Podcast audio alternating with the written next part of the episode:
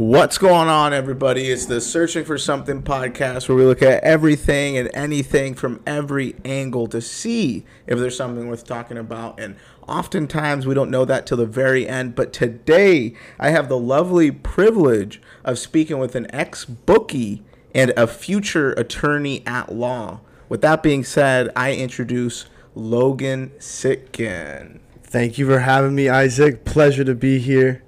I've heard great. I've heard great episodes from this podcast, and can't wait to get another one in the books here. Yes, sir. You know that's the whole point. Is just let's plug in, let's chop it up, and to start with, I kind of want to learn more about the hat that you're wearing. Actually, uh, the so right now for the listeners, I'm wearing a NCAA Men's Final Four 2022 from New Orleans. Uh, just from last last April, I was down there in New Orleans. Obviously, my Villanova Wildcats. We Obviously. made the Final Four. Another great year, and right now, um, not uh, wasn't doing anything at the time, so flew down. I used all my Alaska Airlines miles.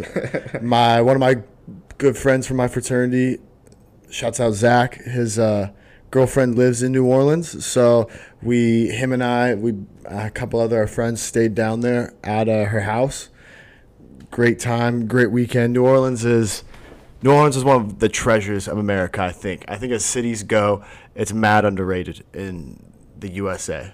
Really, you know, I, I don't have much experience with New Orleans. I know that they're famous for, you know, Mardi Gras, right? Drinking, partying, maybe some good food, live music. But other than that, what else does the city have to offer? Well, I think you kind of touched on the biggest things. Like, obviously, people go to New Orleans because they want to party. And for the Final Four, you know, that's as big of a party as it can get in terms of college basketball. And, you know, but when you're there, like, the music is crazy. Like, at just random bars, one time Carrie Underwood pulled up when during the Final Four. Darius Rucker pulled up to a bar.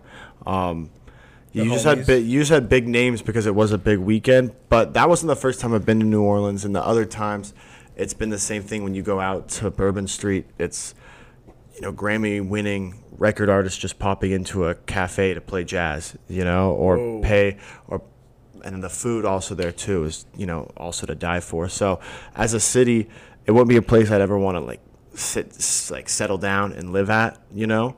It's a little too small, but for a weekend, you can't really find. Oh, hi kitty. Show love, show respect. Yep. Yeah, I love like for a weekend I would go there again, definitely for like a bachelor party or something of that nature, because it is is a great time. You know, I come out ten pounds heavier, but other than that, the weekend obviously Nova didn't win, but it was a great trip. One of the what those things that I'll rem- remember for the rest of my life. So you're a big sports guy, huge sports guy. That's kind of, I think that really dominates everything I care about from what I want to do in my career to just what I care about outside of like in my free time.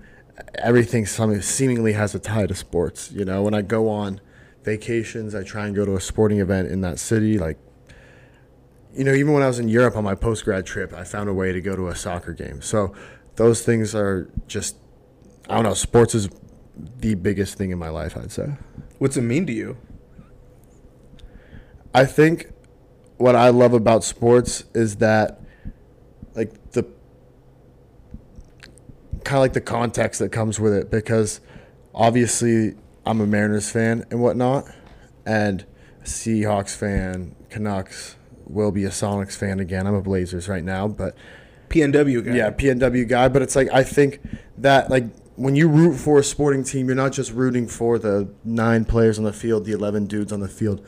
Like you're rooting for a community, and I think that's what I I love about it the most. And it's not just that because it's something that so often gets passed down from, you know, generation to generation.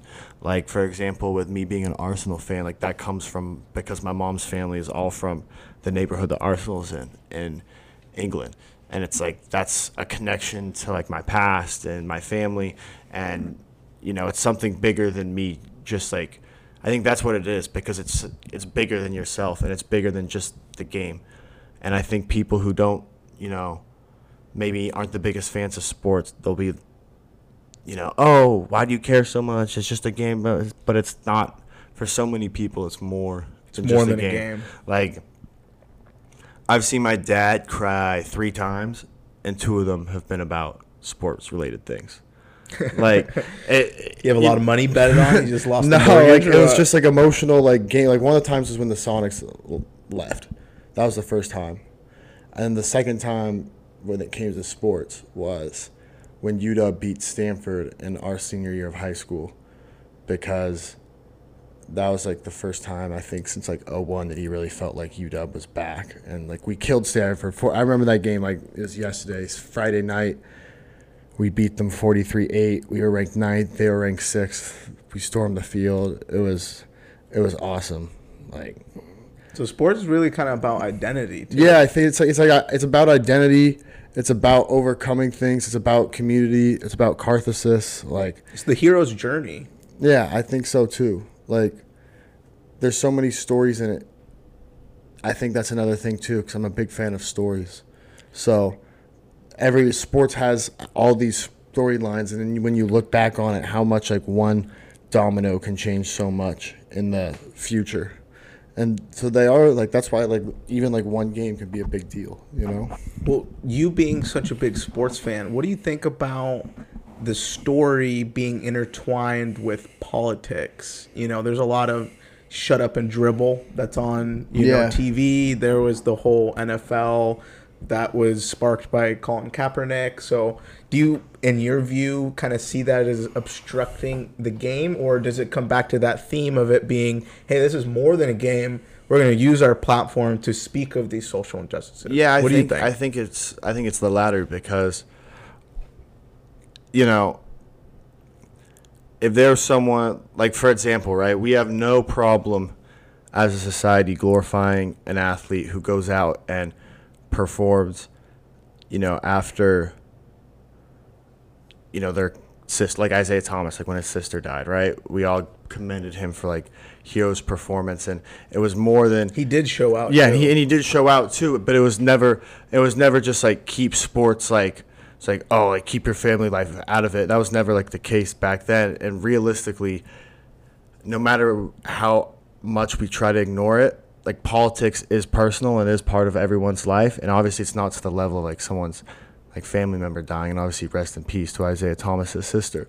But it's one of those things where we can't just ignore like you know if there's people if these athletes who we pay so much attention to and glorify if they have opinions and they feel like they need to get off their chest you know if we're going to allow them to be uh, emotional in other situations we got to let them be vulnerable and talk about politics too and you know i think the biggest thing comes from people just disagreeing and people the reason why people have such a big deal, I make a big deal about it now, is because I think nobody knows how to disagree on things.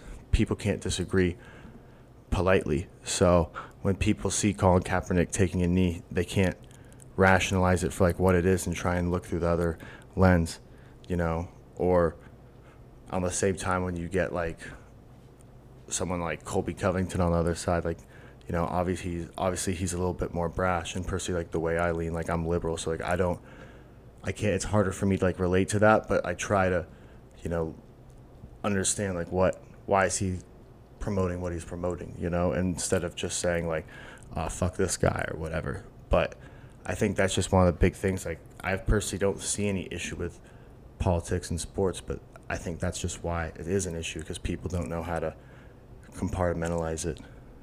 Yeah, it's tough when it becomes a commercial entity. You know, somebody like Michael Jordan, when asked why he doesn't speak about social issues, he said, well, you know, Republicans and Democrats buy my shoes. Yeah. He's like, I don't want to divide them. Th- I'm providing this form of entertainment and value. Like you were saying, it's more than a game. It comes down to story, identity.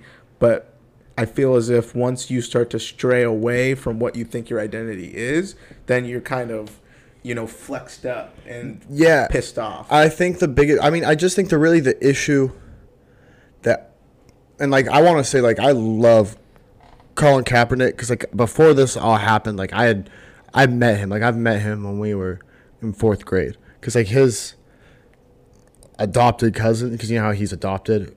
I didn't know he was Okay, so like the whole his whole story is that he was adopted by a white family and whatnot, but that so his like adopted cousin lived in Bellingham, like grew up playing on the same sports teams that I played at. So like I'd met like Colin when he was in college and playing at University of Nevada. Was he Joe? Oh yeah, just so down to earth, nice guy.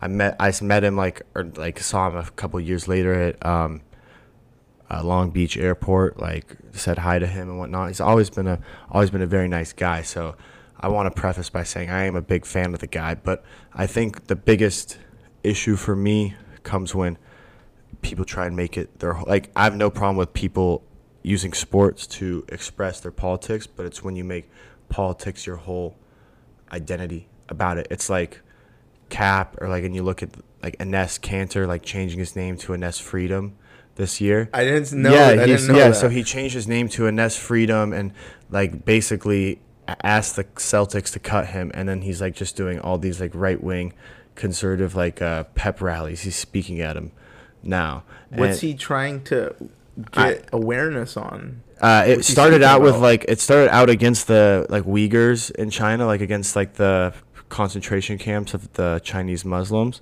Oh, but it's yeah. just now gone to him going to right wing rallies and just like calling himself Mr. Freedom and whatnot. So So what's he doing? That's right wing. I don't know. I think it's just more that he just kept uh, talking shit on Twitter about LeBron. About LeBron? Yeah, he was just going at LeBron for having Nike and China and whatnot. And then eventually Tucker Carlson brought him on to Fox News. And then it's just like they just ran with it from there. They started doing more appearances on Fox News and then now. But then he changed his name from Enes Kanter to Enes Freedom. So he's mad at LeBron because LeBron isn't using his platform to No, he's about- mad that he, LeBron's like so involved with Nike and that Nike's has business in China. It's like they're giving him a billion dollar Yeah. contract. You know, it's hard. It's like I can't. I mean, I can't say. Like obviously, it's very wrong what's happening with like the Uyghurs in China. But I mean, I'm looking at my outfit right now: Nike shirt, Nike socks, Nike pants. You know, like Nike shoes that I walked in on the way here. So it's like it's one of those things where it's kind of hard. It's one. Of the, unfortunately, it's kind of hard to boycott China. They really dominate a lot around I mean, us. look at Apple. The Yeah. way that these are manufactured, they are using slavery to some extent. There's people when you actually look at documentaries of them jumping out the window. yeah, that's why they have this the nets, right? Yeah, to catch them. People are literally being forced to make iPhones so much at such a little shit wage that they're jumping out to kill themselves. Yet everyone that you know, when you send them a text, they got the blue message. Yeah, you gotta have that blue message though. Crazy how you have the green message. You're just not like you're not as involved in the friend group as everyone else because you don't get the group chat. That's kind of crazy how that even that little divide right there. You know, there's always teams. It's always everything's so partisan nowadays. Everything's so tribalistic. I think that's that's the word I like to use about it. Like I learned so much about that in comm school. You know, it's like polarization, tribalism. It's that's why I try really hard to like see other opinions on it. And like I, anytime something big political comes up, the first person I go to talk to is my most conservative friend. Just, like, Interesting. I want to hear his opinions on it. And, like a lot of times, obviously, I disagree, but you know, you can't make judgments on what the other side's doing unless you understand, you know, what they're. You can't even come to agreement if you don't understand what the other like side is fighting for. yeah, that's a really good point. I like that you do that. I feel like a lot of people don't do that. It's because it's it's just easier not to. It's easier to run to people who sound like who think the same way as you and be like, "Oh my God, do you see what Ted, Ted Cruz said today?" and get all upset about it. Like, yeah, I mean, I don't like what it was said either in some cases, but it's like, i and until you, What's Ted Cruz running his mouth about? uh, just like the school shootings and whatnot, you know. You see, What do you think about that? I think I think there needs to be gun control, but you also need to do so in a basis that still allows gun owners to have guns and protect themselves to a certain extent. Like I personally think Washington has pre- Washington has pretty decent laws for when it comes to guns, uh, because you have the open carry. You know, anyone can get hand. Anyone over eighteen can get handguns. But also, I personally don't think AR, like assault rifle. Obviously, I know AR-15s. The AR doesn't sound for assault rifles. I'm not one of those idiots. I know it's like the brand, but But assault rifle, even that term's a pretty politicized. Yeah, term, but 'cause it's they like- don't use that in the military. No, I know they, tactical rifle. but. I'm like you. You know what like type? I, I'm not. I don't know all the exact technical terms, but you kind of like I'm talking about AR-15s, I guess specifically because those have been used in so many school shootings. I think we should ban those, but I don't. I don't agree with people saying that we should have bans on handguns in America or like ban all guns. I think that's just really a stupid and not even a good argument. It's just never going to happen in this country. So I think the best thing that you can do is come to a compromise that allows people to own guns, but also makes it so. Like I personally like I don't think it should be easier to get a gun than drive a car in this country because when you think about it, they're both very dangerous. They both are like can be used in both very correct ways that are helpful to the person using it, but they can also be utilized for bad.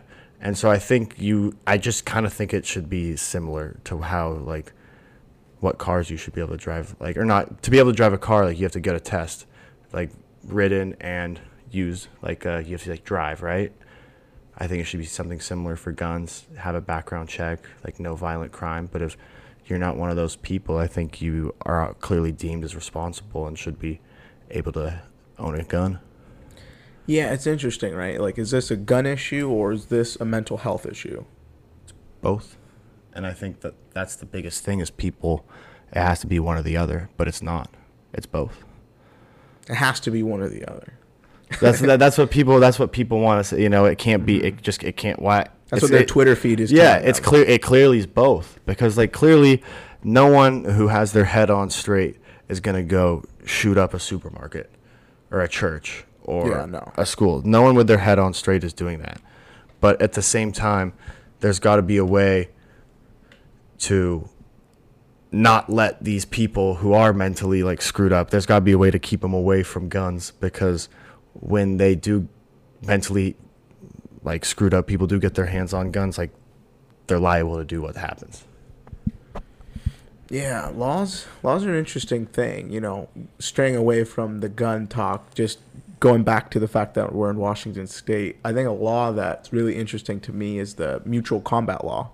Are you familiar with that no law? No, I'm not Yeah, so in Washington State, or one of the few states in the country where essentially a cop can be a referee to a fight, where if two people mutually agree to engage in combat, then the altercation that takes place is 100% legal. so kind of like in the nhl how they'll like the referees will let them fight and then like like kind of the same thing Pretty much, yeah. that's kind of sick Isn't that crazy? yeah i like i like that law You know, lo- laws are interesting. let, let them drop the gloves you know exactly. Let them duke it out. Let get the energy. Um, Can you just call a cop and be like, "Hey, yo, we're about to mutually combat. Get your ass, get your ass, get your ass over here." Pretty much, honestly. This one's going six rounds. Pretty much, though. I've seen a lot of fights on YouTube of just type in like mutual combat cop watching. You know what I mean? You'll see a bunch of clips of a cop just grabbing his vest and two people just duking it out tough. I, I like that idea. I think, like, I don't know. I, I low key kind of like, in at least in sports, you know, I don't know if this this might be problematic if like too many people found out about the lob. I'm sure like not many people would utilize it. But I like the idea of in hockey, you know. If the ref- referee doesn't call something, then you guys just like duke it out because it's like get the duke it out, get over with, Get get, the on with aggression your, out of yeah, get system. the get it on with your day, you know, and it's like don't hold grudges. So I kind of like that, you know. and I think that's what's happening a lot of times is people aren't getting things out of their system.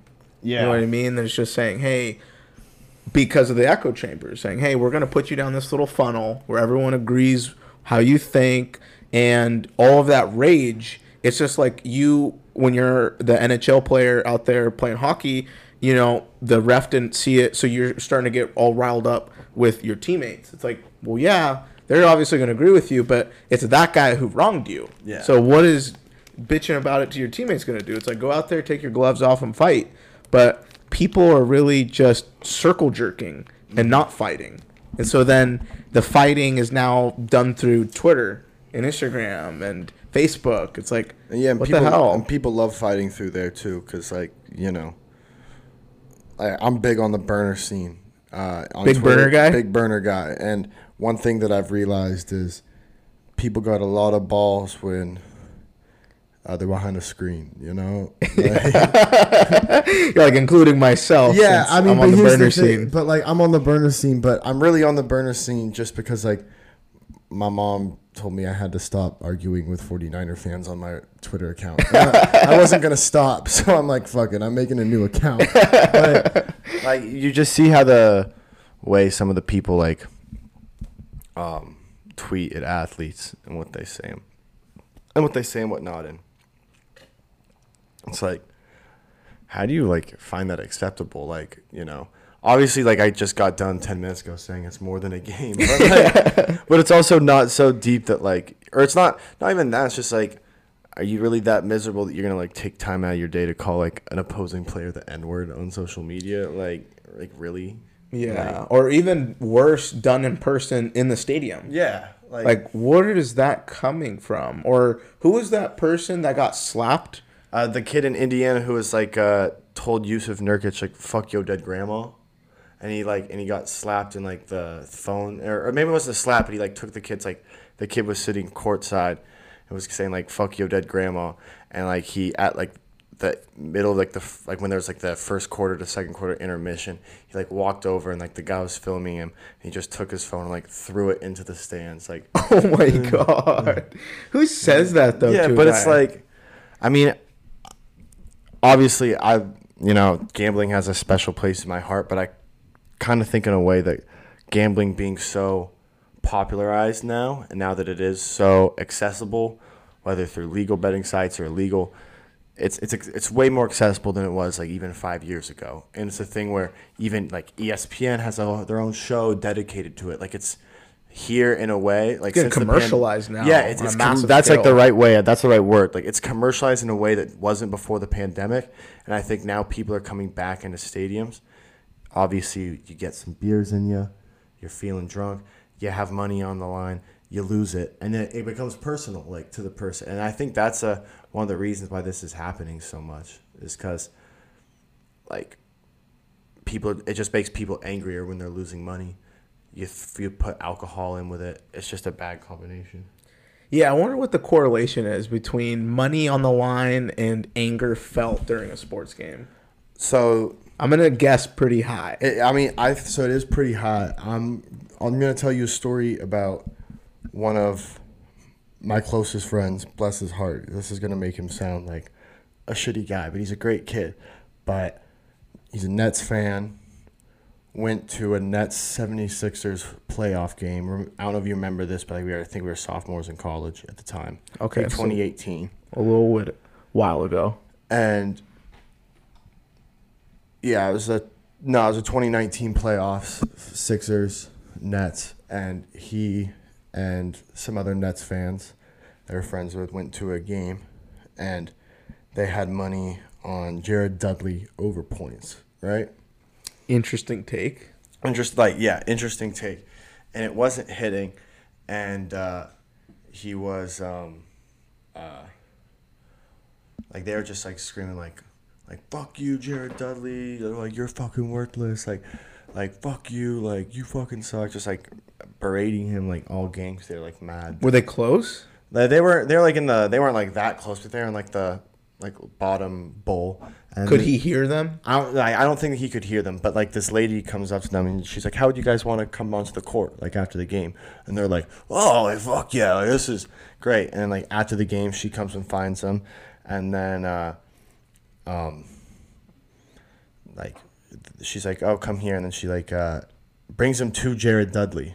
Oh my god. And, uh, and she's like, uh, and then she's like, oh, like she gives him a hug. She's like, hi, honey. These people are saying how big of like fans they were like of you, and then like they were like just so embarrassed, like, oh, like hi, like like hi, Mister, like hi, Jared, like good game out there, just like totally humbled. And like Made him look like a bitch. yeah, and then like he left, and like she was just like like remember like there's people behind like who you're yelling at and whatnot, and like I just like want to show you like my husband's like a great guy and not worth like what you guys are like saying about him. Shout out the wifey. Yeah, like like actual like she's a great person for that shit. But like I think like that's like that experience like right there like just shows you like they're people too, you know. They're flesh. You know. There's emotions behind there. They're not just, you know, go out and hoop. yeah. It kind of comes back to that whole shut up and dribble thing. Yeah, it's like they're still it's like at the end of the day, they're not just there for they're not just there for entertainment. I think that's the biggest thing that we got to remember. Like mm. obviously they are the entertainers, but they're not there for just our entertainment. What else would you say they're for? I think like in the broadest sense, it's to entertain. And So really, they are just entertainers. yeah, I'd say so. But it's like but they're also like cultural items too. You know, it's the because they're yes, they're entertainers, but it's not like they're just your local magician or whatnot. Because like they're carrying something more. I'd say they're also ambassadors of like they represent they represent your city or like your community. Like for example, if someone goes out and like puts on the UW jersey, right? They're representing the University of Washington. It says Washington on. They represent the whole state. So it's like yes, they're entertainers, but they also carry the burden of a city or a franchise or a region or a university on their shoulders as well. So I think that's what makes them a little different than entertainers. So they're entertainers that are embedded within culture that have this obligation to represent where they are, you know, like Yeah. playing at. So if Who they're playing for. and who they're playing for. So does that mean that they have to bring in issues of the culture if their main thing is to entertain? Um, I think that's purely. I think that's up to them, like whether they want. I mean, just as much as it's like our autonomy to go and like post on our Twitter or like if we want to go post like a social, like you know when people go post on Instagram like some link to us like a justice thing, right? Like that's their choice to go do that. So I don't like. I think so when someone like or just like to talk or even like it's our choice to come on and talk about this and do whatever we want. So like I think like yeah, they have the right to do that. I don't think though they have the obligation. Is what I'd say. Yeah, it's interesting, you know, looking at it from a commercial perspective. If you're the owner of a team and you're starting to see ratings plummet because of the, you know, issues that are being intertwined with the game, it pissing off, you know, s- certain kinds of people. If you're the owner, do you think you kind of have an obligation to kind of step in and say, "Hey guys, I understand this is all going on. If we are living with our phones, which every single person here is, they're aware of what's going on. But when come game time, like let's just strap up and play. Or Yeah, what, what kind of approach would you take? I mean, I feel like it's. I have a my thoughts on like sports owners is very much one that I have a hard like I get what you're saying, but at the same time I have a hard time feeling bad for like when sports owners like lose like a little money because They're it's like- billionaires. yeah, it's like you're this the sports team isn't like you're it's not like there's an owner who's like fuck if the White Sox don't make money this year like I'm I'm, I'm fucked, you know? Like, so it's like they're all like these are all secondary tertiary incomes for They won't them. make the rent type thing. yeah, That's not happening. Yeah, so it's like they're they're still gonna be like set up and well, and like realistically, like for most owners, I think this is just kind of like a sandbox to play in. So I think really, I think it more just comes from like. Like I got obviously like you know with the pandemic I think it's changed a little bit where they're more aware of money now because it's tighter than it was pre-pandemic, but I don't know. I feel like at the same time, it's a weird balance for the owners because yes, they're the ones who own the team and pay the salaries and whatnot, but you know, no one comes to the Cowboys games to watch Jerry Jones, right? So I think that's like kind of where it. It's a weird balance to have. Yeah, it definitely is for sure, and it's something that I sure don't have the answers to. No, it's a hard. It's it's definitely a multifaceted issue, and that's like, and that's why there's so many opinions on it. Just because, you know, I I understand like for people like why you would, you know, you have a shit job, you know, you work all these hours, you know, you you don't, but all you want to come back to is like the Jets on Sunday, and they're saying something that you disagree with politically, like I understand why that you'd kind of get frustrated by that, you know. I'm mm-hmm. like, I'm sure if, you know, I had a bad week at work and I went to watch the Mariners games and they were posting something like I disagree with, I'd be like, really, like what the fuck? But like, It's So- almost kind of like going and ordering. Let's say you're ordering a burger and you hate pickles. Yeah. And then they, you're like, hey, no pickles. You made it an effort to tell them no pickles, please. Like I just want this. I've had a long day. This is all I want. And just this. pickles. and then they throw on the pickles. Yeah, I can kind of yeah, I can kind of see that, but I don't know. I I think because I I feel like for me, I have no problem. I've I I understand why people do, but I have no problem when athletes speak their minds and whatnot. You know, I guess it's like it's also like refreshing to see there people outside of the court or the rink or the field too because I like that's that's my one of my biggest pet peeves I hate with athletes is when they just seem like so like disconnected. not disconnected it's like their whole personality is like a farce right or like they're not who it's like it seems like everything's like like I personally think like Russell Wilson right it's every the whole way he acts to me it's like his PR team is telling him how to act What about like- like Ronaldo too? Cristiano. Yeah, like Ronaldo's someone too. It's like I love like Ronaldo because he's one of my favorite players, but like it's the same thing. Everything seems like done through a commercial lens or whatnot, and about the brand. And it's like at some point, like I don't like I don't give a fuck about the brand. Like I just want to see like you be you. You know?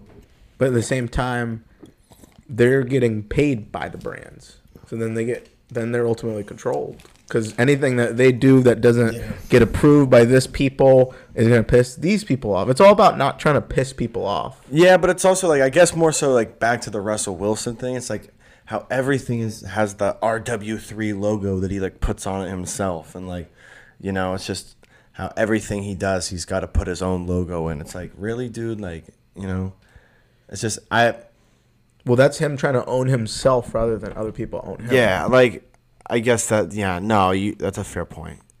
It just I really just think Russ is a corny motherfucker.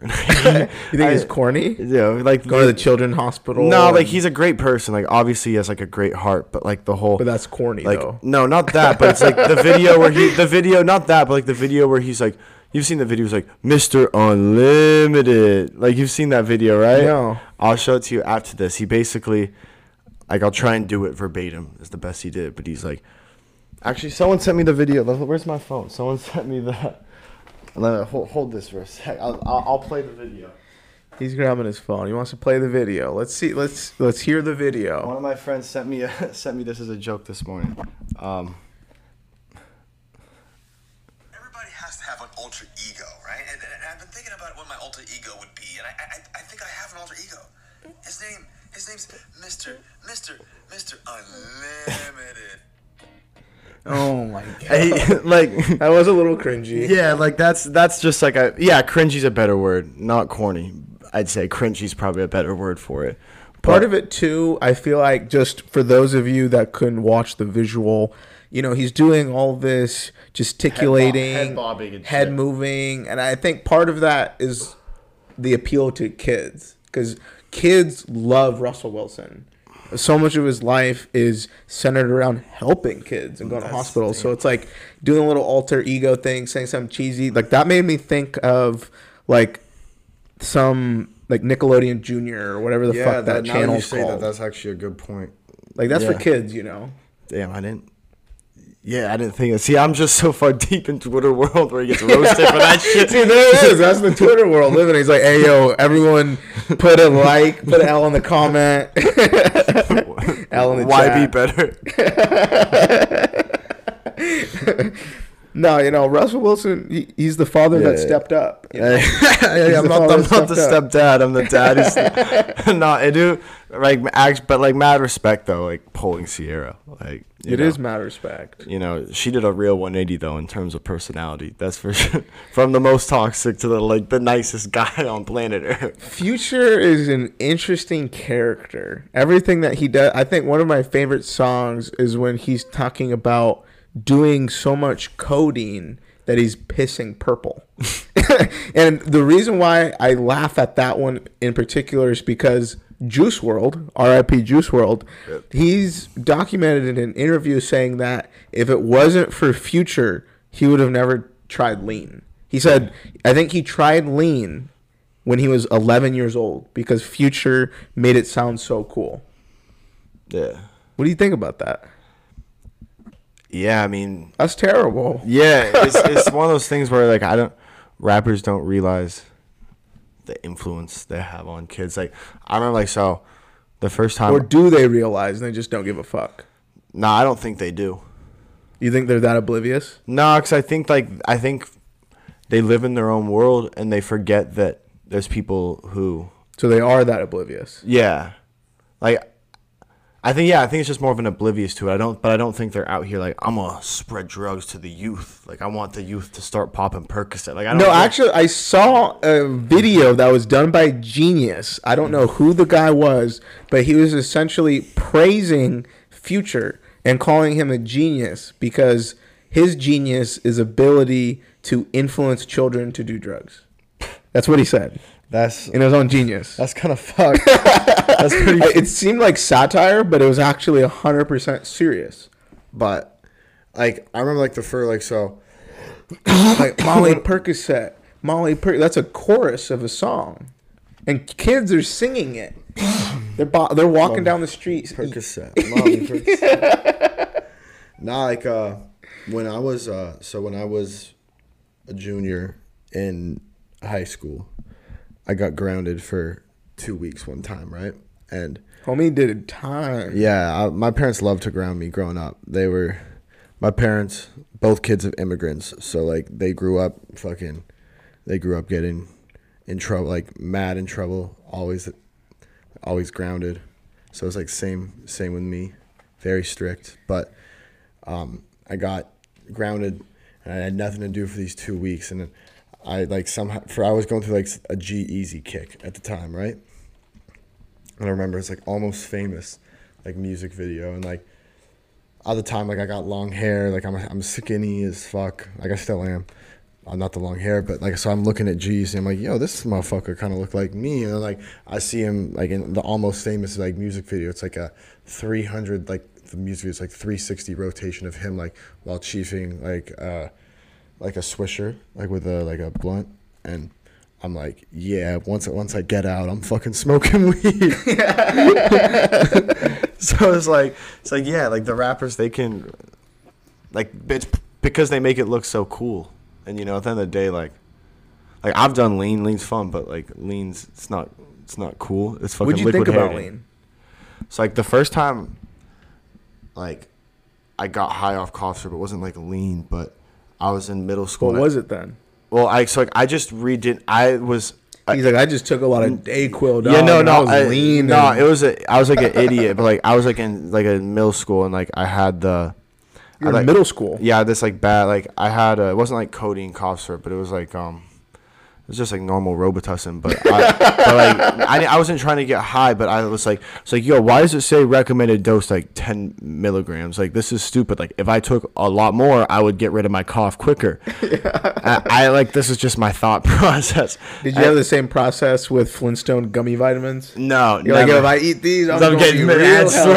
No, I never had that. But that was, and it's like uh, I took like six of like the cups of uh, um, like Robitussin, and then I had a, like a AAU basketball game like that afternoon, and like I get there and I'm doing the layup lines, and I'm just like mad dizzy, and like. uh, I didn't really, I didn't understand. I was like high at the time, or like I was under the influence of like anything. I just thought like, it, I didn't realize something was happening. I fell asleep like on the bench that game. Got zero minutes. Just like Actually? You passed just, out? Just passed out on the bench.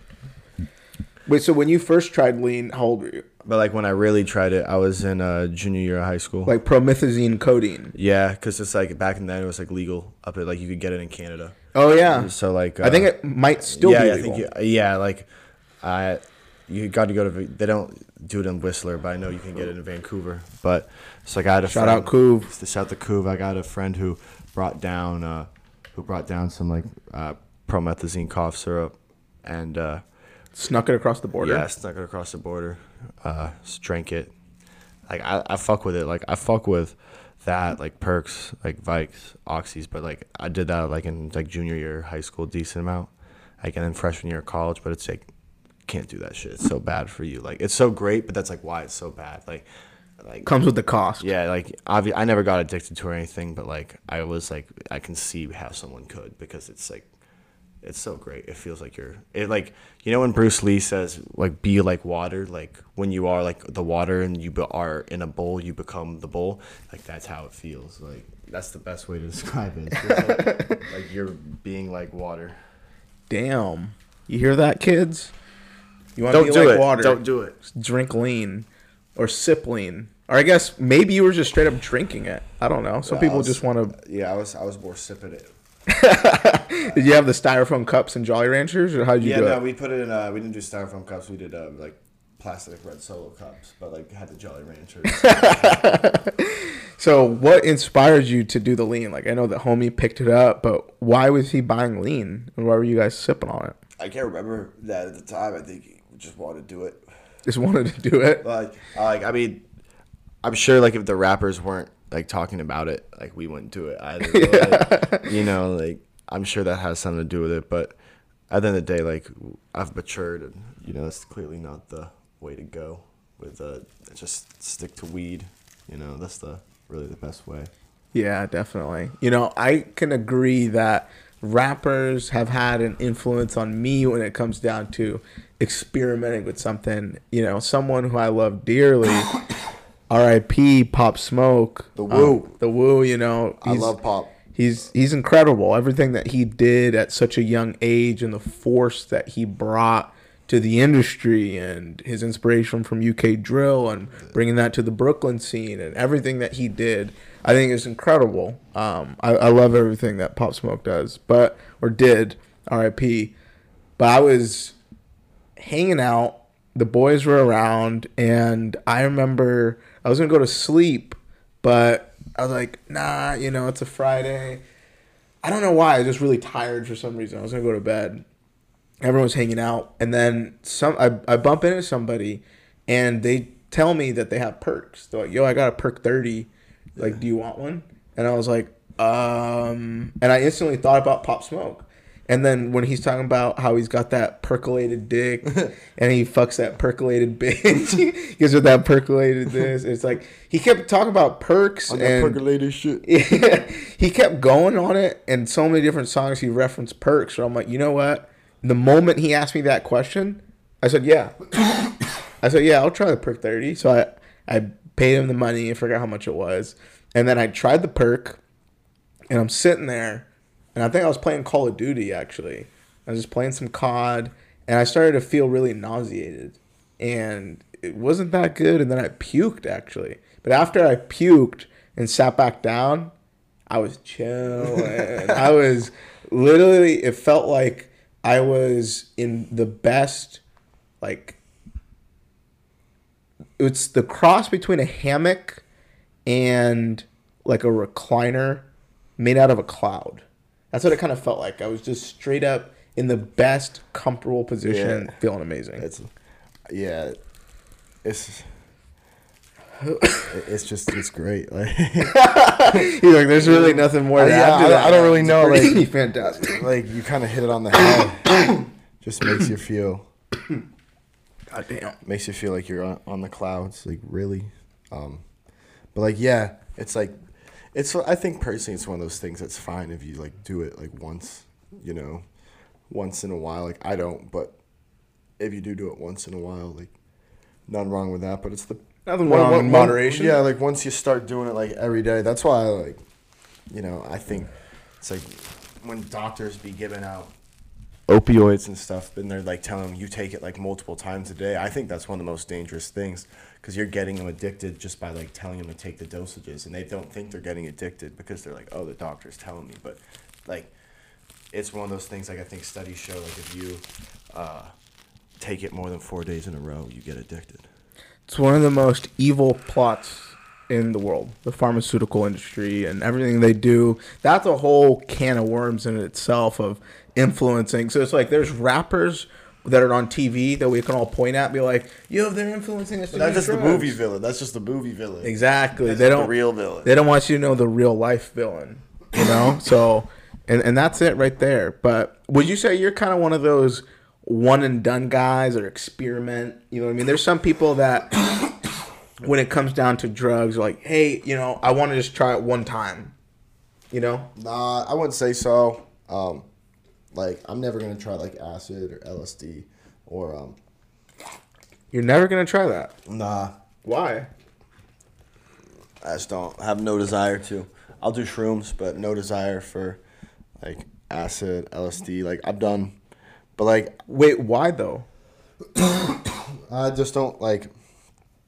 I don't like how it's like so chemically based. Like I like how shrooms is natural. Well, I mean, when you look at it, yeah, you do obviously have to test everything that you get. That's just like rule number one of anything. But it's synthesized from ergot, which is a fungi. Yeah, but like I don't know. Like I've heard like like I just the stuff I've like read about acid and like rel- like re- related to shrooms. Like I have no problem. Like I'm sure like I've seen people do it. It looks mad fun, but like shrooms, I have such a great. I have a blast every time I do those. Like I don't need to do. Like I don't need. I don't feel the desire to do more. You know, like I love shrooms so much. Like I don't.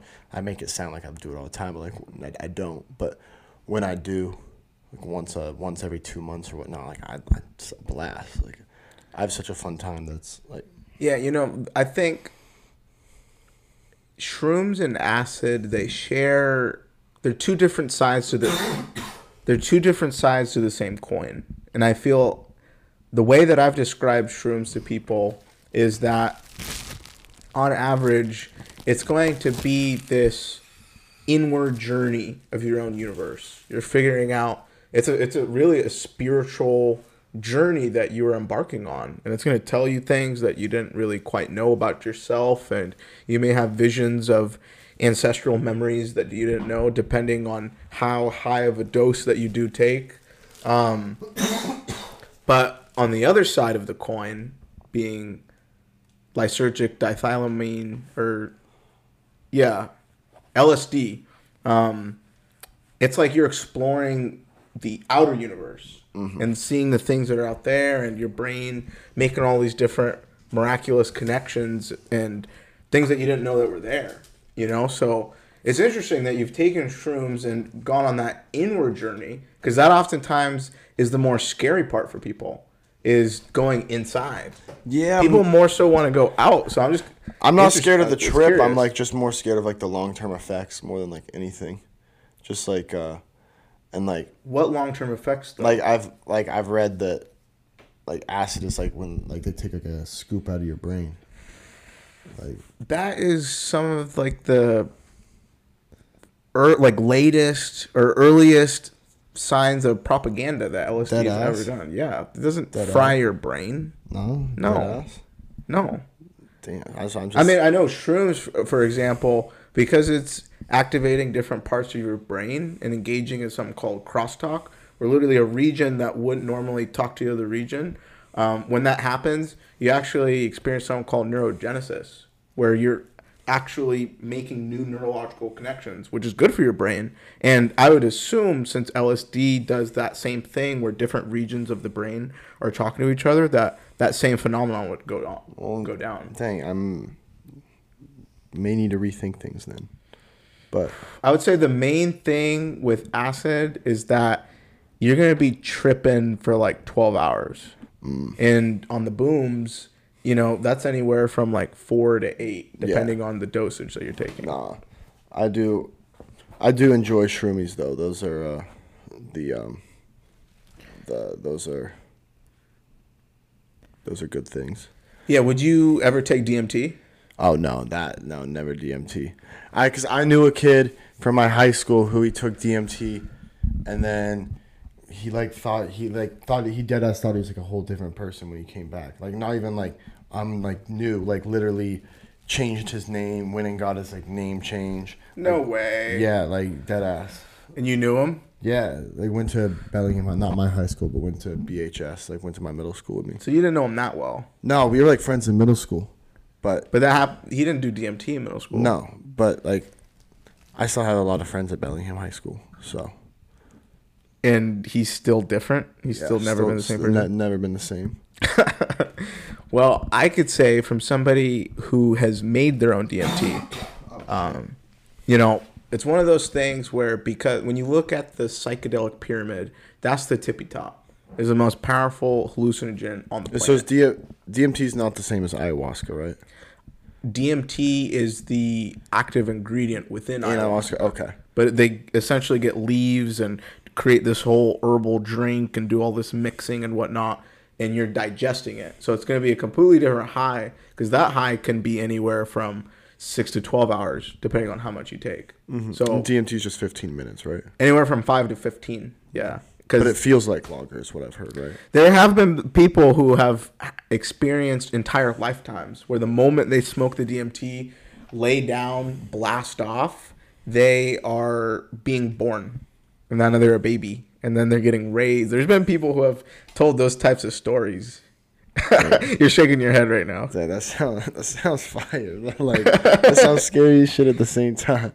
like the experience that that I had because like I said it's that tippy top of the pyramid I didn't want to buy it I feel like if it's something that I truly want to do then I need to make it myself and mm-hmm. so I would say anybody who passed the 8th grade and is capable of completing a science lab. Mm-hmm. You know what I mean? Just following the instructions. That's all it really is. It's an eighth grade science project. If you're able to follow the instructions, you can go online, read the forums, and they will teach you step by step how to make it. And then after you make it, the ball's in your court. And so the ball was in my court. I dabbed it. And really, it first starts with so you breathe all the way in. I started to lay down on my bed, and I started to slowly exhale. My, and then I felt as if imagine there's energy uh, like in your toes. Yeah, I know And then it starts to just kind of go all Yeah. the way up, concentrated into where they would say the third eye is, the pineal gland. You know, Rene Descartes he classified the pineal gland as the seat of the soul. So there's has a lot of significance from geniuses throughout history of, you know, even the ancient Egypts. You know, the eye of Horus is essentially the shape of the pineal gland. So even ancient Egypt were placing significance on this spirit portal, what people think is. And so I had all this energy concentrated into that point, and I exhaled. And in that exhale, my entire soul had been catapulted out of my skeleton. And it was as if in this room right now, there's a light switch. You know, everything's on. This is reality. If you flipped off that light switch and just just goes into a vacuum, and I see this black vacuum, and then all these different spirits are kind of like roaming in. But it was weird because they weren't separate. They were all part of this unified form of energy, but had its own little differences. So they were separate, but one at the same time. It was so interesting. And they were essentially just feeding me information. They would gr- like look at their hand and then go like this. And then it was just kind of like bombarding me. And then after the trip, actually during the trip, because I had a trip sitter, um, my friend was telling me that I was making like almost native, like almost Aztec sounds, where I'm like laying down and I'm going. "Hi, da, da, da, da, why, right, da, da, da, da, da, da, da, da, what? Yeah, I know. Like literally speaking in fucking this different native tongue language. And when I got back out, there was just all of these different realizations that I- we don't need to get into right now. that could be its own thing. Me That's talking for an hour episode. straight. but it essentially tapped me into something that made me feel like there's more to life. I don't know what the fuck that is. I don't know what it means. I don't know why we're here, but there's more to this. And these people throughout history have pointed to that. Say, hey guys, there's there's something different going on. Um, so you wouldn't want to partake in an experience like that? Yeah, I think maybe down the road I would. Like that's definitely something. You know, the biggest thing is people say, I need more time. Maybe later down the road. The reason why they usually say that is because they think they need more information. But if they have all the source of information, why wait? Yeah, I don't know if it's. I don't think it's like a more information thing. I think it's just.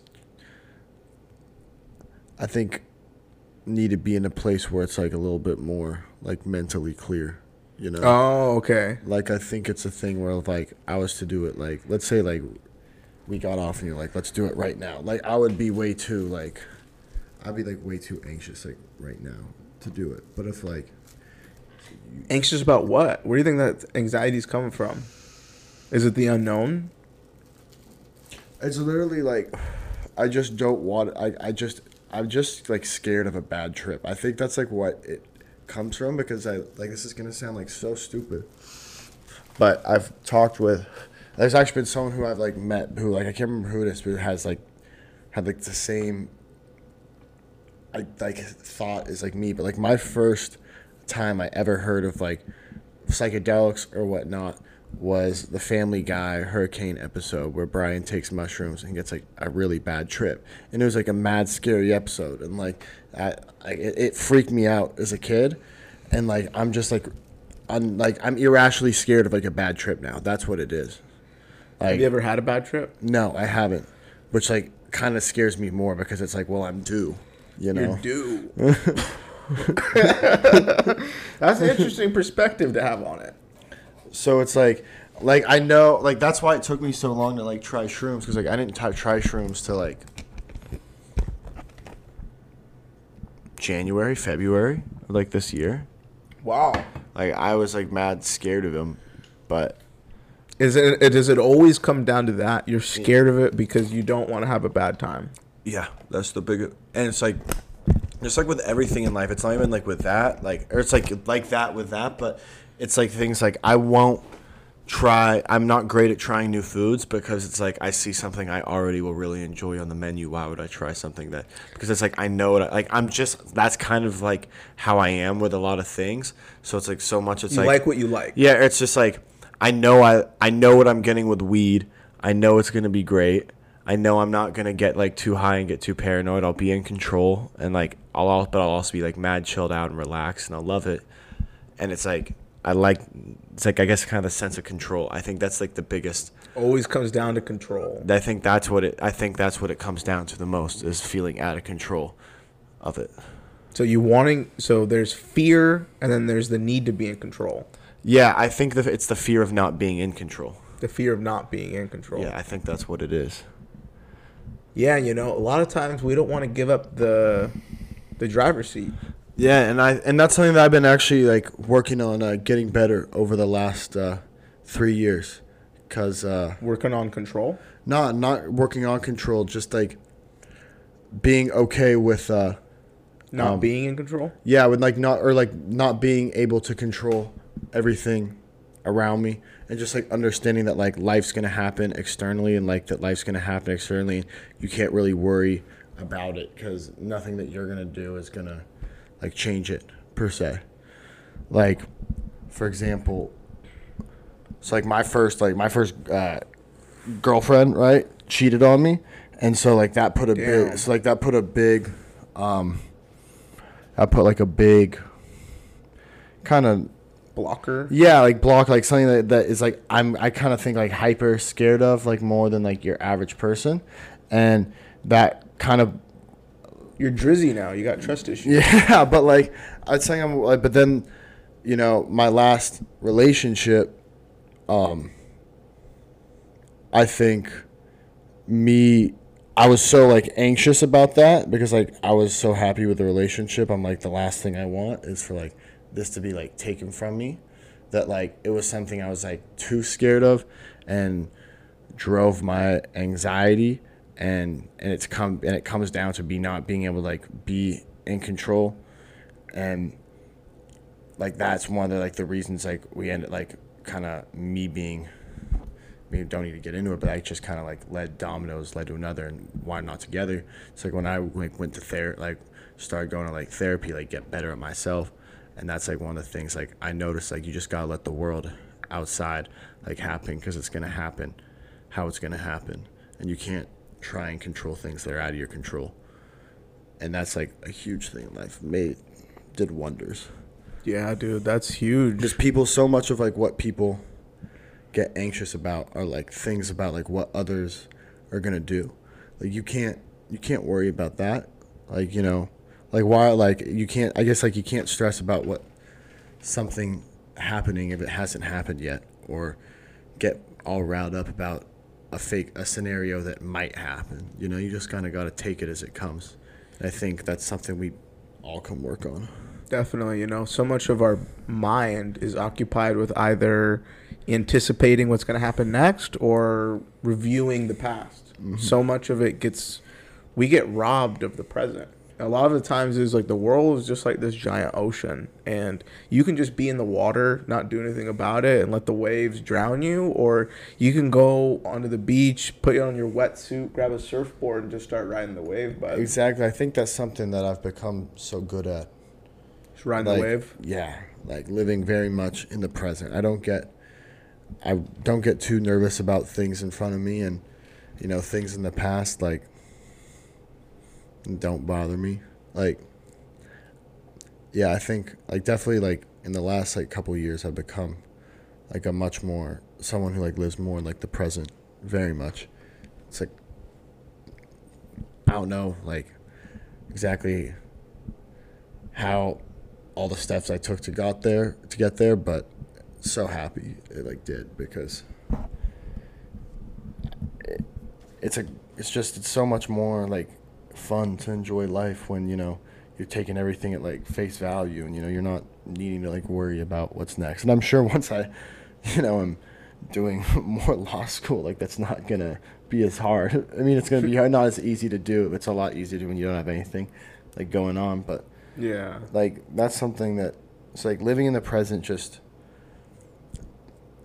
i think like just it really lets you appreciate more and it kind of opens up your eyes to things around you because when you spend your time like worrying it like it's cliche but it's like you're like literally like you're stopping and smelling the roses you know mm-hmm. Yeah, you know, living in the present makes me think about how it's similar to experiencing infinity.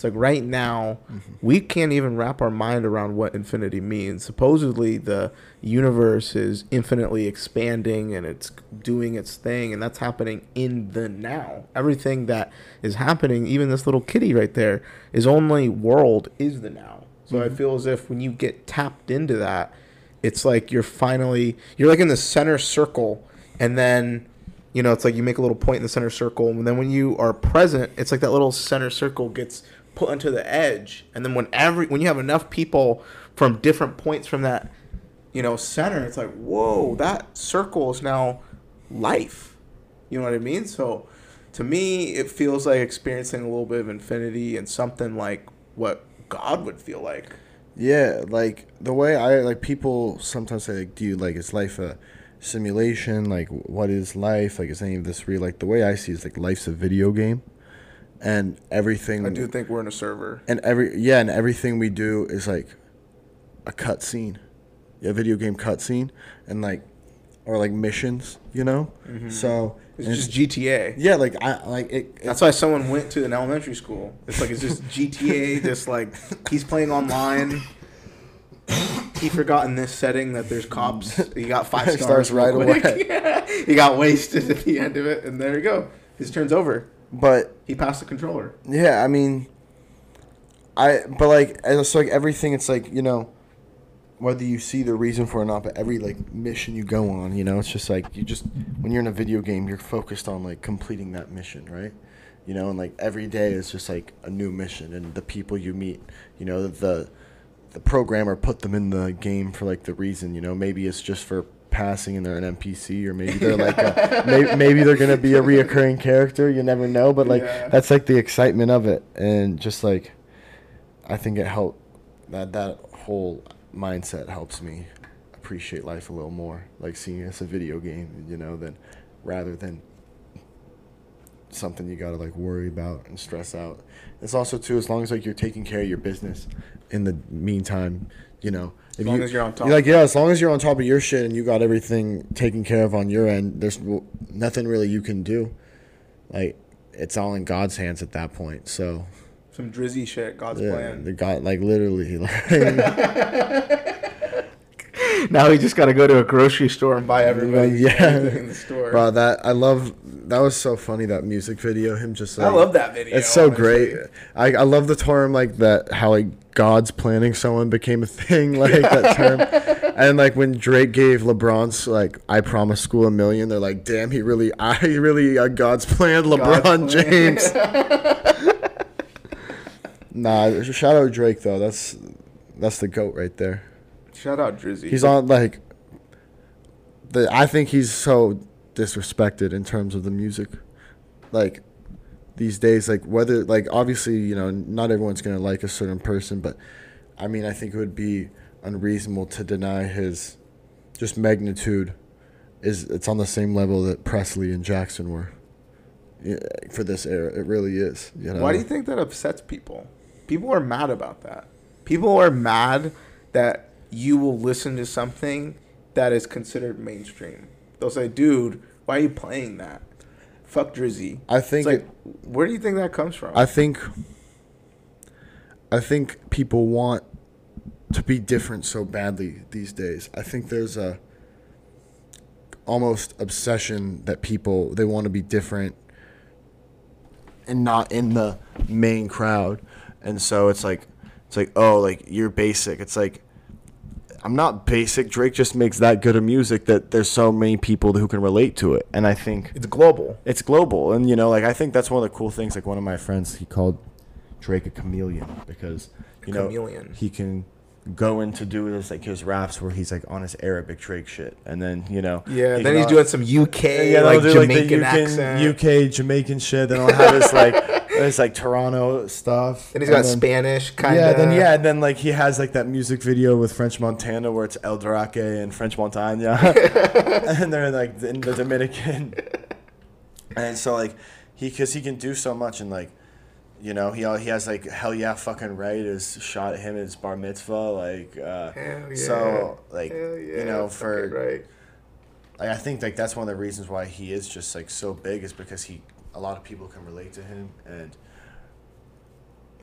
it's just global like you said it's global music you know and I don't know I What do you think about his last album though? Certified Lover Boy. loved it You loved it? yeah I think it I think it aged it's, it's aged pretty well like I think my opinion is somebody who does like Drizzy. I love Drizzy. Mm-hmm. He's global. So much of his stuff bumps. It's inc- it's it's all vibes. He knows when he's out there, he's going to make a hit.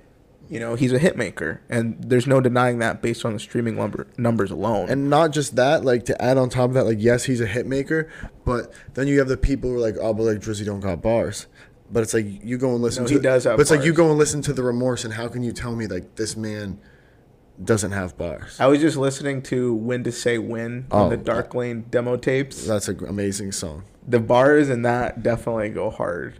like But regardless from what I do like about Drake, I think what I didn't like about the last album is and this was really in contrast to Kanye, you mm-hmm. know, or or just Ye, which I think is amazing. He went from wanting to be just known as Kanye West and then just to Kanye, and he's like, "Hey, look, people just know me by Ye." Two letters and they know him. But that's a digression. We, we can go down that later, but shout out Ye. But the reason the reason why I was disappointed with Certi- Certified Lover Boy is because in contrast to another creative being Ye, when you look at his albums and Donda, because it was around the same time, you know what I mean? I was bumping both. When you look at Donda, he's really trying to push himself as an artist, evolve his sound, and create things that weren't there already. He's an innovator, and that's what really genius is. And I think Arthur Schopenhauer is the one that quoted saying that, you know, genius is having the ability to see something when nobody else can. You know, it's I paraphrase, that's not verbatim, but that's essentially what he's saying in his quote, and I think that's what Kanye does well. But Drake, on the other hand, I feel like with this certified lover boy, instead of trying to do something that's a little different, try to test himself as an artist, expand that global reach. He just said, "Hey yo, I'm gonna make a global commercial hit that I know is going to get streams because I've broken this shit down to an algorithm." He's like, "I know what they want. I know how to make it sound good, and whether you like it or not, whether I'm pushing music forward." This is going to be the biggest streamed album ever. Yeah, so, So I, I, here's what I'll my- say about Drake. that's what, right? that's all I'll say for now. Uh, here's what I'll say regarding Drake. I do. I'd say like yeah, I'm someone who loves Drizzy. I'd say if there is a criticism of him, it is that he stays in his comfort zone too often. But I think what his, I think what he pushes though in terms of culture, I think he does, because like I think like, so like I'm personally like not the biggest fan of Kanye's like music, but I do respect that like yeah, he does try and create change on like the culture and on the music world. Like he all like you cannot deny the impact that he's had and that's something that you have to respect. And i do think drake subtly is doing a lot of that like outside of the studio. Like i do agree like when he gets in the studio yeah he's very like kind of just does well he stays in his own lane and granted his lane's one of the greatest lanes of all time so like you kind of have to respect it because he's on the mount rushmore of rap with doing what he's done was like certified lover boy this type of music for his whole career but you know you look at what he's starting to do with like some of his nike lines like uh, producing i don't know if you've ever watched top boy on netflix but like produ- Yeah. producing top boy uh, i know he's what him and lebron are producing that new adam sandler uh, Yeah, thing. I'm So excited it's for like- that one. so yeah so it's like he's And Euphoria too, right? yeah, so it's like he's getting like you know I think I I truly think he's gonna big get back into his acting career at a certain point eventually. I think he's quoted as saying that he wants to eventually stop rapping and go back into acting. Yeah, I just like I think, and I think that we I think that's like much like LeBron. I think one thing that I don't think we're giving Drake the credit for yet is that I think what we're gonna see in the way he promote like changes the culture and promotes like influence. I think we're like yet to see it. I think we're just starting to see it. What's his culture though? What influence is he putting? But I think, like- because like Kanye is someone who actually fashion culture, I'd say for Kanye is fashion. well, you know, outside of fashion, outside the studio, looking at purely the studio, Kanye was doing things that rap had never seen, and then especially the introduction of there's just the 808s Yeah. that producers are playing with. He's the one that really put that on a global scale and influenced the rest of the music, you know, after him and Yeah, 808s is a goaded album for currently. sure. But it's like, what's Drake doing? What culture is he pushing?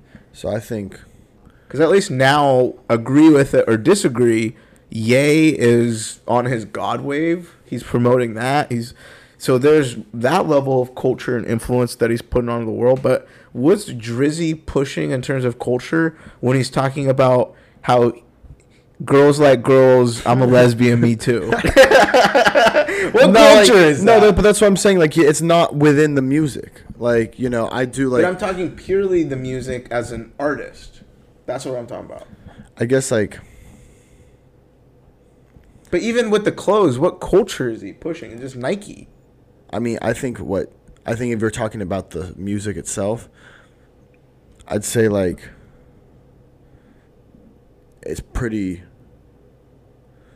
Wow, this is kind of like You got nothing to He's got no, like I do like it. now. Now I'm like. Now that there isn't much, but I do like. but I will say, but like, we got that at least. I mean, Yeah, I mean, yeah, I guess there's not really there's not really anything musically that he's, you know, pushing, but I think at the same like I don't know, but that's he's more generic than Kanye is, you know, It- it's to more of the masses like we said earlier like you know, what his like it's global, so you know, I think his is more of a kind of cast a wide net and then Kanye is more of a specific net that he's pushing upon people, and it's personally that it's not my cup of tea, but like I can respect. Like he's obviously a great artist and What, so what do you not like about Ye? You I- keep saying that's not your cup of tea. I, I just like, so. I love 808s and Heartbreaks. It's one of like my favorite albums of all time. But just like I just don't like the songs like on some of the other albums. Like it's just like doesn't like it. I just don't. It's just I like I listen. Like it's the same with like I respect how great of an artist like Kendrick is, but like it's something about like Kendrick's voice to me. It's just like it's like nails on chalkboard. Like I respect like I the artistry. I can listen to it and be like, damn, like that was a beautiful piece of work. But it's just like the voice.